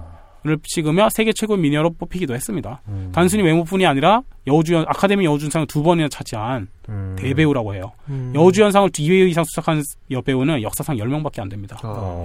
예. 골든글로브 사 회, 영국 아카데미 이 회 수상자입니다. 음. 예, 대단해요. 이천십일 년 아까 얘기했던 대로 향년 칠십구 세를 일기로 타계했습니다. 이제 이십 세기 할리우드 여신이라 불렸던 네 명 비비안 리, 오드리 헵번, 그레이스 켈리, 캐서린 헵번 이 네 명이 있는데 음. 이들과 함께 이제 다섯 번째로 사라지게 됐어요. 아. 네, 참 안타깝게 됐습니다. 그러게요. 예, 어 이제 읽을 거리를 좀 얇게 말씀드릴게요. 네. 그녀 인생이 되겠어요. 외모 그냥 미녀의 대명사고요. 더 음. 얘기할 필요도 없습니다. 어떻게 보면 좀 개성이 없다고 보일 수도 있는데 정말 완벽해요, 얼굴이. 음. 키는 백육십삼 센티미터인데 전성기 시절, 그야말로 리즈 시절엔 음. 그녀의 키 역시 미인이 기준이 됐다고 얘기합니다. 음. 예. 천구백육십삼 년 아까 얘기했던 클레오파트라에서 그 클레오파트라 칠 세 역할을 할 때 이 여자가 아니면 안 된다고 한다. 네. 그런 평가를 들으면서 네. 캐스팅이 됐대요. 음. 눈은 저번에 얘기했던 대로 보라색 눈이고요. 네. 네. 세계 제일 위 민으로 알려졌지만 사실 이십 세, 스무 살 전후에 코를 성형했다는 사실이 있습니다. 네. 코가 너무 퍼지고 넓다는 영화사 중력의 권유로 코를 좁히는 성형수술을 했대요. 오. 그 결과 이제 세계의 미인, 세계의 미인이 산생한 아, 거죠. 자연 미인이 아니네요. 예, 아닙니다. 오, 예, 예, 아니에요. 예. 이건 이제 사실입니다. 이후에는 나이 든 후에는 수십 번의 성형수술에서 성형 중독 의혹까지 제기가 됩니다. 아. 실제 나이 드는 얼굴 사진 보면 정남이가 뚝 떨어질 거예요. 아. 네. 인간관계에 대해서 좀 얘기하고 싶은데 이 사람은 결혼, 이혼, 결혼, 이혼, 결혼, 이혼 계속 나옵니다. 아. 네. 진짜 많이 했어요. 예. 첫 번째 결혼한 사람이 힐튼 호텔의 후계자 니키 힐튼입니다. 네. 이거를 시작으로 무려 여덟 번의 결혼과 이혼을 했습니다. 어. 결혼까지는 안 갔다 하더라도 그에도 수많은 남자 배우들과 연문을 뿌리고 다녔어요. 그래서 한번 리스트를 한번 제가 읊어보겠습니다. 네. 네. 힐튼 호텔 체일을 가진 예. 그 힐, 콘레드 힐튼 주니어와 열여덟 살 때 결혼했어요. 빨리도 갔네요. 예. 천구백오십 년대 간 거고요. 삼 개월 동안의 신혼여행을 마치고 육 개월 만에 이혼했습니다. 어. 예. 와. 예, 참 특이하죠. 신혼여행을 삼 개월 갔다가 예. 그 육 개월 만에 이혼이요? 예. 와. 자, 이거 무슨 여왕연수 이거보다 길 수도 있는데. 예. 스무 살 때 영국의 배우인 마이클 와일딩과 결혼해서 두 아이를 낳았고 그와 이혼한 지 삼 일 만에 영화 제작자인 마이크 토드와 세 번째 결혼식을 올렸답니다. 아. 근데 이 사람은 이혼한 게 아니라 일 년 만에 비행기 사고로 사망을 해요. 아. 아. 예. 이후 만난 사람이 이제 에디 피셔라고 음. 가수이자 배우인 사람인데 되게 그 당시에 되게 유명한 사람이에요. 네. 예. 테일러와 버터필드의 에잇이라는 영화에서 공연하면 눈이 맞았어요. 이때 상 받았다고 얘기 드렸죠. 네. 테일러.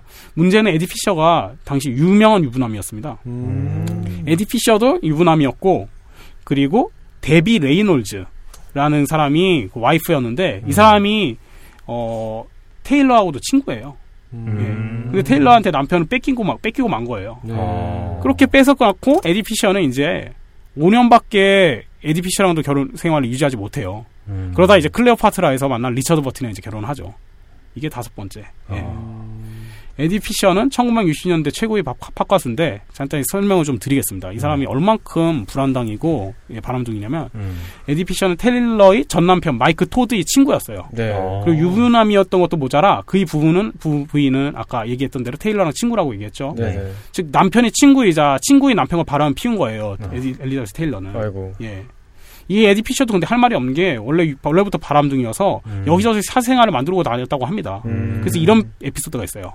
에디 피셔의 아들이 할리우드 파티에 참석했는데 유난히 끌리는 여자가 있어서 작업을 걸었어요. 야, 나, 나 어때 하니까 그 여자가 어떤 말을 했냐면 우리 이복남매예요. 우리 아버지도 에디 피셔거든요. 와. 이런 남자예요. 전설의 에디 피셔. 허나 좀 특이하다고 할까요? 강적을 만났다고 할까요? 에디 피셔는 테일러와 이혼한 뒤 슬럼프에 빠져서 이제 다시는 재기하지 못합니다. 예.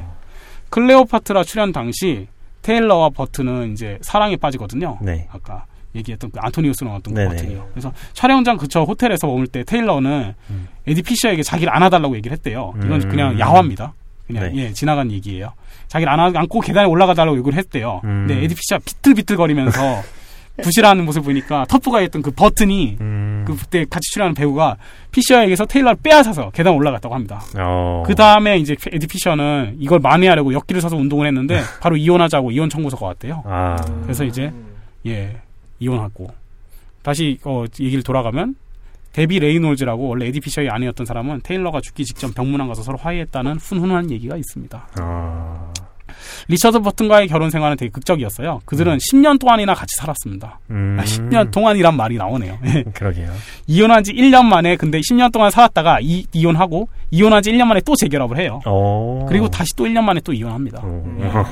그럼에도 꾸준히 인간관계를 가졌기 때문에 그들은 재혼한 상태였던 천구백팔십삼 년에 브로드웨이 무대에 같이 오르기도 했었습니다. 오. 리처드 버튼에 대해서 간단히 설명드리면 당대 최고의 유명한 배우입니다. 예. 음. 영화 클레오파트라를 같이 찍으면서 테일러랑 사랑에 빠졌고요. 음. 이 사람은 이혼 후 재혼했다가 다시 아까 이혼했다고 얘기 말씀드렸죠. 네. 이 둘이 결혼은 세기 결혼식이라 불렸으며 이때 팀, 이때 리처드 버튼이 테일러에게 선물한 삼십삼 캐럿짜리 다이아몬드가 에이, 유명합니다. 삼십삼 캐럿이요? 예. 장난 아니네요. 예, 이거 와. 가지고 저 이 삼십삼 캐럿 다이아몬드는 우리나라랑도 인연이 있습니다. 음. 이, 좀 이따가 제가 말씀드릴게요. 네. 네.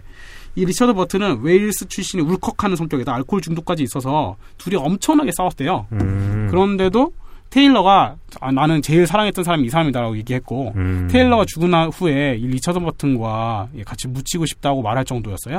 예, 그 정도입니다. 이후에도 정치가인 존 워너 음. 이 사람은 테일러 때문에 나중에 그 정치적으로 좀 이렇게 성, 성공한 사람이고요. 오. 그리고 뭐야 갱생원에서 만난 음. 스무 살 나이 남자 레리 포텐스키라고 건설 노동자인 이런 사람하고도 만나서 결혼했어요.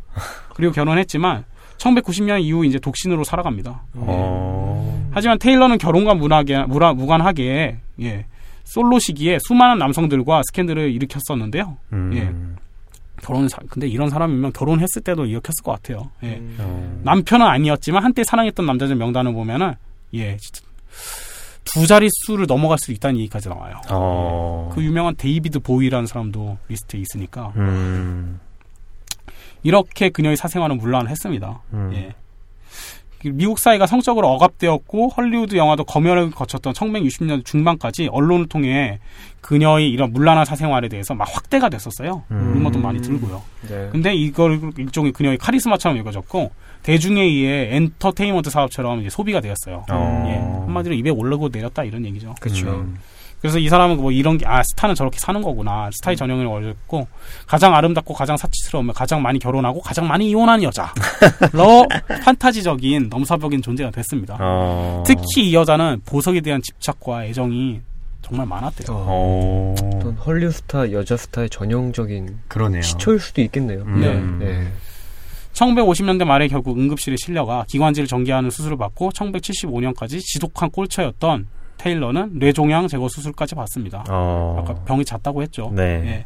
심장 질환과 피부암에 계속 시달렸고요. 어... 이천육 년에 레리킹 쇼에 나왔을 때는 나는 지금 알츠하이머 병을 앓고 있고 머지않아 죽을 거예요 라고 사람들한테 얘기를 했대요. 아... 사람들이 마음이 많이 아팠답니다. 이천구 년에 다시 심장 수술 받았지만 결과가 좋지 않고 결국 이천십일 년에 세상을 떠났고요. 아... 예. 그럼에도 불구하고 좋은 일도 좀 했어요. 에이즈 홍보와 추방운동에 헌신적이었고 음... 끊임없이 재기를 노리며 무대 위에 설날을 꿈꾸다 결국 세상을 떴습니다. 음... 상을 그만큼 받았으면 이제 포기해도 될 텐데. 예. 그 외의 부분에 대해서 말씀드리면 상당히 지병이 많았다고 얘기드렸죠. 승마하는 연기를 하다가 척추를 다친 이후에 이게 고질병에 대해서 고생을 많이 했다고 합니다. 음. 그래서 말년에 휠체어로 타고 다녔대요. 음. 그래서 뇌, 뇌종양에 걸려서 고생했고 결국 심부전증으로 사망했고요. 영, 천구백구십구 년 영국 왕실에서 여성에게 수여한 기사자귀인 대임자귀를 받았답니다. 음. 수여한 사람은 같은 엘리자베스 이 세. 어. 엘리자베스 이름은 같네요. 네. 테일러는 특이한 케이스인 게 크리스천 사이언스라는 듣보잡 종교를 믿었었어요. 어. 예, 에디 근데 에디 피셔랑 결혼하기 위해서 유대교를 개종했다고 합니다. 예. 그리고 종교는 그렇게 중요한 문제는 아니었나 봐요. 예, 예. 그리고 이혼하고 또 깨졌겠죠, 뭐. 네. 자, 아까 얘기하다 봤던 테일러의 보석, 네. 보석 관련해서 얘기할게요. 음. 이천십일 년 십이월에 테일러의 보석 컬렉션이 화제가 되었습니다. 일종의 경매 행사죠. 네. 음. 낙찰 총액이 무려 이게 동그라미가 몇 개예요? 이게 참 진짜 어. 일억 천오백구십삼만 이천 달러에 달했다고. 위에서 아까 얘기했던 삼십삼 캐럿 다이아몬드는 한국의 이랜드 그룹 박상수에 나오는 낙찰돼서 대구의 테마파크 이월드에 전시될 예정이라고 합니다. 아직 전시는 안 됐군요. 그렇죠. 예, 이 사람이 박상수 회장이 진짜 엄청난 경매왕이래요. 아 오. 진짜. 예. 이외에도 테일러는 진귀한 보석을 많이 소장하고 있었는데 대부분 리처드 버튼, 아까 얘기했던 다섯 번째 남편이죠. 음. 이 사준 거래요. 음. 리처드 버튼은 성격이 기분파였고 보석을 고르는 안목이 매우 뛰어나서 테일러에게 불쑥불쑥 보석을 많이 선물했다고 합니다. 와. 예. 타지 그 보석들의 예시를 몇 개를 들면 타지마할의 실제 주인공이 무굴 제국의 왕비가 소유했던 하트 모양의 다이아몬드, 우와. 윈저 공작 부인이 소지하고 있었던 보석, 오. 펠리페 이 세가 메리 일 세에게 선물했던 오백 년 전 파나마만에서 한 노예가 건져올렸던 라 페레그리나 진주가 달린 목걸이. 예. 뭔가 다 되게 역사적인 의미가 있는 그렇죠. 예, 펠리페, 이, 예, 펠리페 아. 이 세는 그 스페인의 무적함대의 그 펠리페 이 세가 맞습니다. 아. 예. 근데 방금 얘기했던 그 마지막 진주 목걸이는 네. 좀 사연이 하나 있는데 테일러는 이 목걸이 잃어버렸대요. 이 귀한 거를. 어. 근데 선물한 버튼이 성격이 워낙 진짜 다혈질이라서 음. 잃어버린 걸 얘기도 못하고 한층 전체를 자기 혼자서 소가리하면서 찾았대요. 음. 어디를 잃어버렸지 어디를 잃어버렸지 하면서. 그래서 스위트룸이 카페트를 일일이 발로 밟아가면서 몇 시간을 끙끙거리고 찾다가 키우던 개의 입속에서 찾았다고 합니다. 어. 그 개를 때렸겠죠 아마. 음. 그렇죠. 마이클 잭슨과 절친한 친구 사이이기도 해서 음. 마이클 잭슨이 성추행 논란이 있을 때 그의 편을 들어줬대요. 음. 잭슨 또한 그녀를 위해 뭐 노래를 만들 정도였다고 합니다. 오. 그리고 마이클 잭슨이 자녀 세 명의 대모가 되었다고 합니다. 음. 대리 엄마라고 하죠. 대리 아빠는 나 홀로 집에로 유명한 맥걸리 컬킨입니다. 네, 친하죠. 그렇군요. 마이클 잭슨과. 그렇군요. 그리고 김대중 전 대통령과도 친분이 있어서 대통령 취임할 때 축하 메시를 보내기로 했대요. 어, 이것도 특이한 분이 예. 그러네요. 아, 끝으로 엘리자베스 테일러의 어록을 몇 개 좀 소개시켜 드릴게요. 네. 나는 항상 참 내가 봐도 좀 가식적네. 나는 항상 남편과 아이들을 원했지만 가정주부로서의 내 삶은 한 번도 상상해 본 적이 없다. 음. 내 자리는 관객들이 봐주는 영화 속이다. 오. 완전 스타병이네요. 뭔가 가정을 이루고 싶지 별로 안 하는. 음. 네. 그래서 그렇게 이혼을 많이 했나 보군요. 음. 다음 또 계속 할게요. 당신이 예쁘다고 생각하나? 그렇다면 연기를 하려고 노력하는 웨이트리스가 될 뿐이다. 당신은 절대로 존경받지 못할 것이다. 어... 예뻐 보이려고 하는 거는 그거는 이 배우가 아니다. 어... 세월과 체중과 주름과 싸우는 것은 여배우의 숙명이다. 나는 언제나 아름답고자 노력할 것이다. 음... 그래 그래서 그렇게 성형수술 많이 했군요. 네. 나는 평생 화려한 보석에 둘러싸여 살아왔다. 하지만 내가 정말로 필요로 했던 것은 그런 것이 아니었다. 누군가의 진실한 마음과 사랑, 그것뿐이었다. 이 사람이 할 얘기는 아니죠, 이건. 예, 그래서 그래서는 안 돼요. 예, 그러면 안 돼요. 예. 그러니까. 너무나 사랑하기에 헤어진다. 리처드 버튼이랑 이혼하면서 한 말이래요. 어... 나중에 나훈아 김지미 커플이 헤어질 때도 이 말을 써먹었답니다. 음... 이건 저희가 저번에 해서 이런 말은 없다라고 의미, 그렇죠. 그렇죠. 예. 예. 성공은 탈취제 같다. 과거의 향기를 다 아사가 버리니까. 음... 좀 애잔하네요. 예. 음... 나는 많은 남편과 보석을 얻으려고 의도한 것이 아니었다. 누구에게나, 누구에게나 그렇듯 내게도 삶은 그저 발생했다. 음... 하, 이런 지랄도 풍년이죠. 예. 아, 누나, 내가 이 사람은 까려고 뽑은 건 아닌데, 참, 그렇게 되네. 음, 네. 나는 남편 이외의 남자와 잔 적은 한 번도 없다. 음. 어, 이거 의외로 사실일 수도 있어. 그럴 네. 수도 있죠, 예. 남편. 왜냐면, 다 다음에, 그 다음에 바로 결혼했을 테니까. 음. 예. 당신이 스캔들에 휘말릴 때, 진짜 친구가 누구인지 알 수 있다. 음. 이렇게까지 스캔에 많이 휘말려가지고, 진짜 친구가 남아나진 않겠네요. 아름다움. 딱 요 단어 하나입니다. 아카데미 시상식 후 피로연에서 세상에서 가장 중요한 말을 꼽아달라는 기자의 말에 대답한 단어입니다. 음, 그렇군요. 아름다워야 된다. 예쁜 게 아니라 아름다워야 한다. 아. 네. 예. 제가 준비한 엘리자베스 테일러는 여기까지고요. 음. 이 사람은 오드리 헵번만큼 존경받을 사람은 좀 아닌 것 같아요. 음. 단지 그 대신 연기력만큼은, 단지 외모만 예쁜 게 아니라 외모 연기력도 같이 받쳐줬던 음. 그런 미인이라고 할 수 있을 것 같습니다. 음. 예. 그래서 예쁘게 태어난 게 정말 하늘이 주신 재주니까요. 음. 그만큼 겸손하거나 이렇게 좀 좋은 일도 하면 얼마나 좋겠어요. 음. 그러니까 예, 결혼 그렇게 많이 하지 마시고요. 예. 그래서 예, 발생했다. 아, 그 말은 사실인 것 같아요. 예, 음. 이, 오늘 예, 엘리자베스 테일러는 여기까지 마치도록 하겠습니다. 아, 아, 예. 아 수고하셨습니다. 아, 예. 아, 너무 재밌었어요. 정말요. 어. 홍현 씨 어떻게 들으셨나요? 어, 저는 되게 네. 불꽃 같은 삶을 살다 간 한 여성인 것 같은 음. 느낌이. 그러니까 자기 자신의 삶을 사는 거 외에는 아무것도 중요하지 않은. 음. 내가 사랑하면 결혼하는 거고, 이제 안 사랑하면 이혼하는 거고, 네네. 나는 스타로서 살아야 되고. 근데 그런 게 되게 어떻게 보면 사치고 허영이고 이렇게 보일 수 있는데, 그, 그런 신념들이 굉장히 확고하고 이러면 오히려 그게 멋있어 보이는 거죠. 그쵸. 그게 그쵸. 그 사람이 선택한 삶이고 그렇게 그쵸. 달려가는 거니까. 네. 약간 그런 열정이 느껴지는 음. 그런 게 있었습니다. 네, 그렇군요.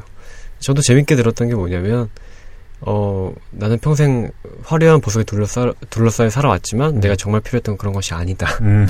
하지만 가장 사랑했던 남자는 세상의 별의별 보석을 제일 많이 선물해줬던 리처드 버튼이죠. 그렇죠. 예, 네. 그래요. 이게 좀 삼십삼 킬로그램. 네. 네. 그러니까 그렇기 때문에 더 많이 사랑했다고 얘기할 수도 있고, 그렇죠. 뭐 진실은 모르는 거지만. 그렇죠. 그럼에도 뭔가 엘리자베스 테일러 얘기를 들었을 때, 요즘 헐리우드 여배우 하면은 뭐 스캔들, 음. 그다음에 뭐 패션, 음. 그다음에 얼마나 휘황찬란한지, 그쵸. 그런 라이프 스타일이 어떤 얼마나 되게 화려한지 이런 그치. 거잖아요. 예.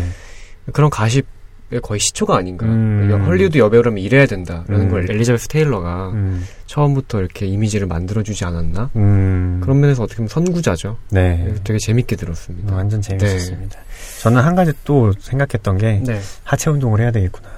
왜, 왜, 내 여자를 안고 계단을 올라갈 수 있을 정도야 여자를 안 뺏길 수 있다. 아, 그렇군요. 하체 운동.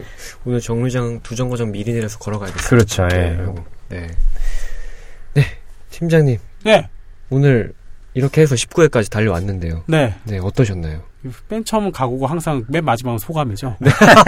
참, 아, 참. 예, 엄청 덥네요. 아, 네. 예, 진짜 열, 열과 진짜 정성을 다했는데 예, 나름 재밌었고요. 음. 예, 다음에는 좀 예, 항상 끝나고 난 후에 좀 아쉬운 마음이 있어요. 처음에 네. 뭔가 기가 막힌 걸 생각했고 갔다가 음. 쭉 풀고 나니까 아 이게 아닌데 좀 더 부족했구나 그런 느낌이 있거든요. 네. 이 아쉬움을 채울 수 있을 만큼 다음에 또 열심히 준비해서 이십 회 때는 좀 더 보다 나은 소이스가 될 수 있게 준비하도록 하겠습니다. 아, 네. 저희 또 다음에 이십 회 특집이니까요. 아, 그럼요. 네. 네. 성민 씨는 어떠셨나요, 십구 회? 어, 뭐, 녹음실 안에 열기가 굉장히 후끈후끈한데요. 네, 저희 네. 여름에 어떡하죠? 아, 그러니까 말이에요. 네. 근데 저희 이렇게 뭐, 굉장히 열과 성을 다해서 진짜 뜨끈뜨끈한 방송 만들고 있으니까 많이들 좋아해 주셨으면 좋겠고, 네. 들으시면서 또 많은 즐거움이 있으셨으면 좋겠습니다. 네, 또 저희 즐거움에 대해서 많은 연구하고 있으니까요. 네. 네 점점 발전하는 소이스 되겠습니다. 네. 네. 십구 회 이렇게 해서 여기까지 달려왔고요. 아, 개인적으로는 음, 엘리자베, 엘리자베스 테일러의 삶처럼 음. 저희도 확고하게 음. 열정적으로 네. 앞으로 달려가고 싶다 음. 이런 생각이 듭니다. 네.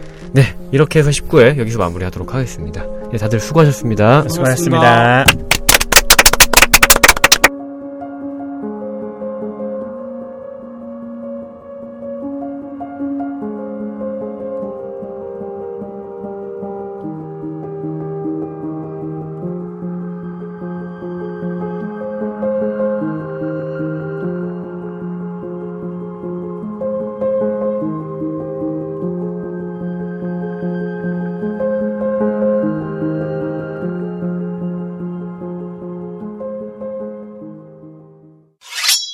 Behind Story. 어, 두 번째 코너죠. 어, 세상의 모든 이야기들을 둘로 나눠서 네. 잡담을 나누는 코너인데. 음. 네. 아, 미치겠다. 나 지금 뭐 하는 거야? 아, 예, 죄송합니다.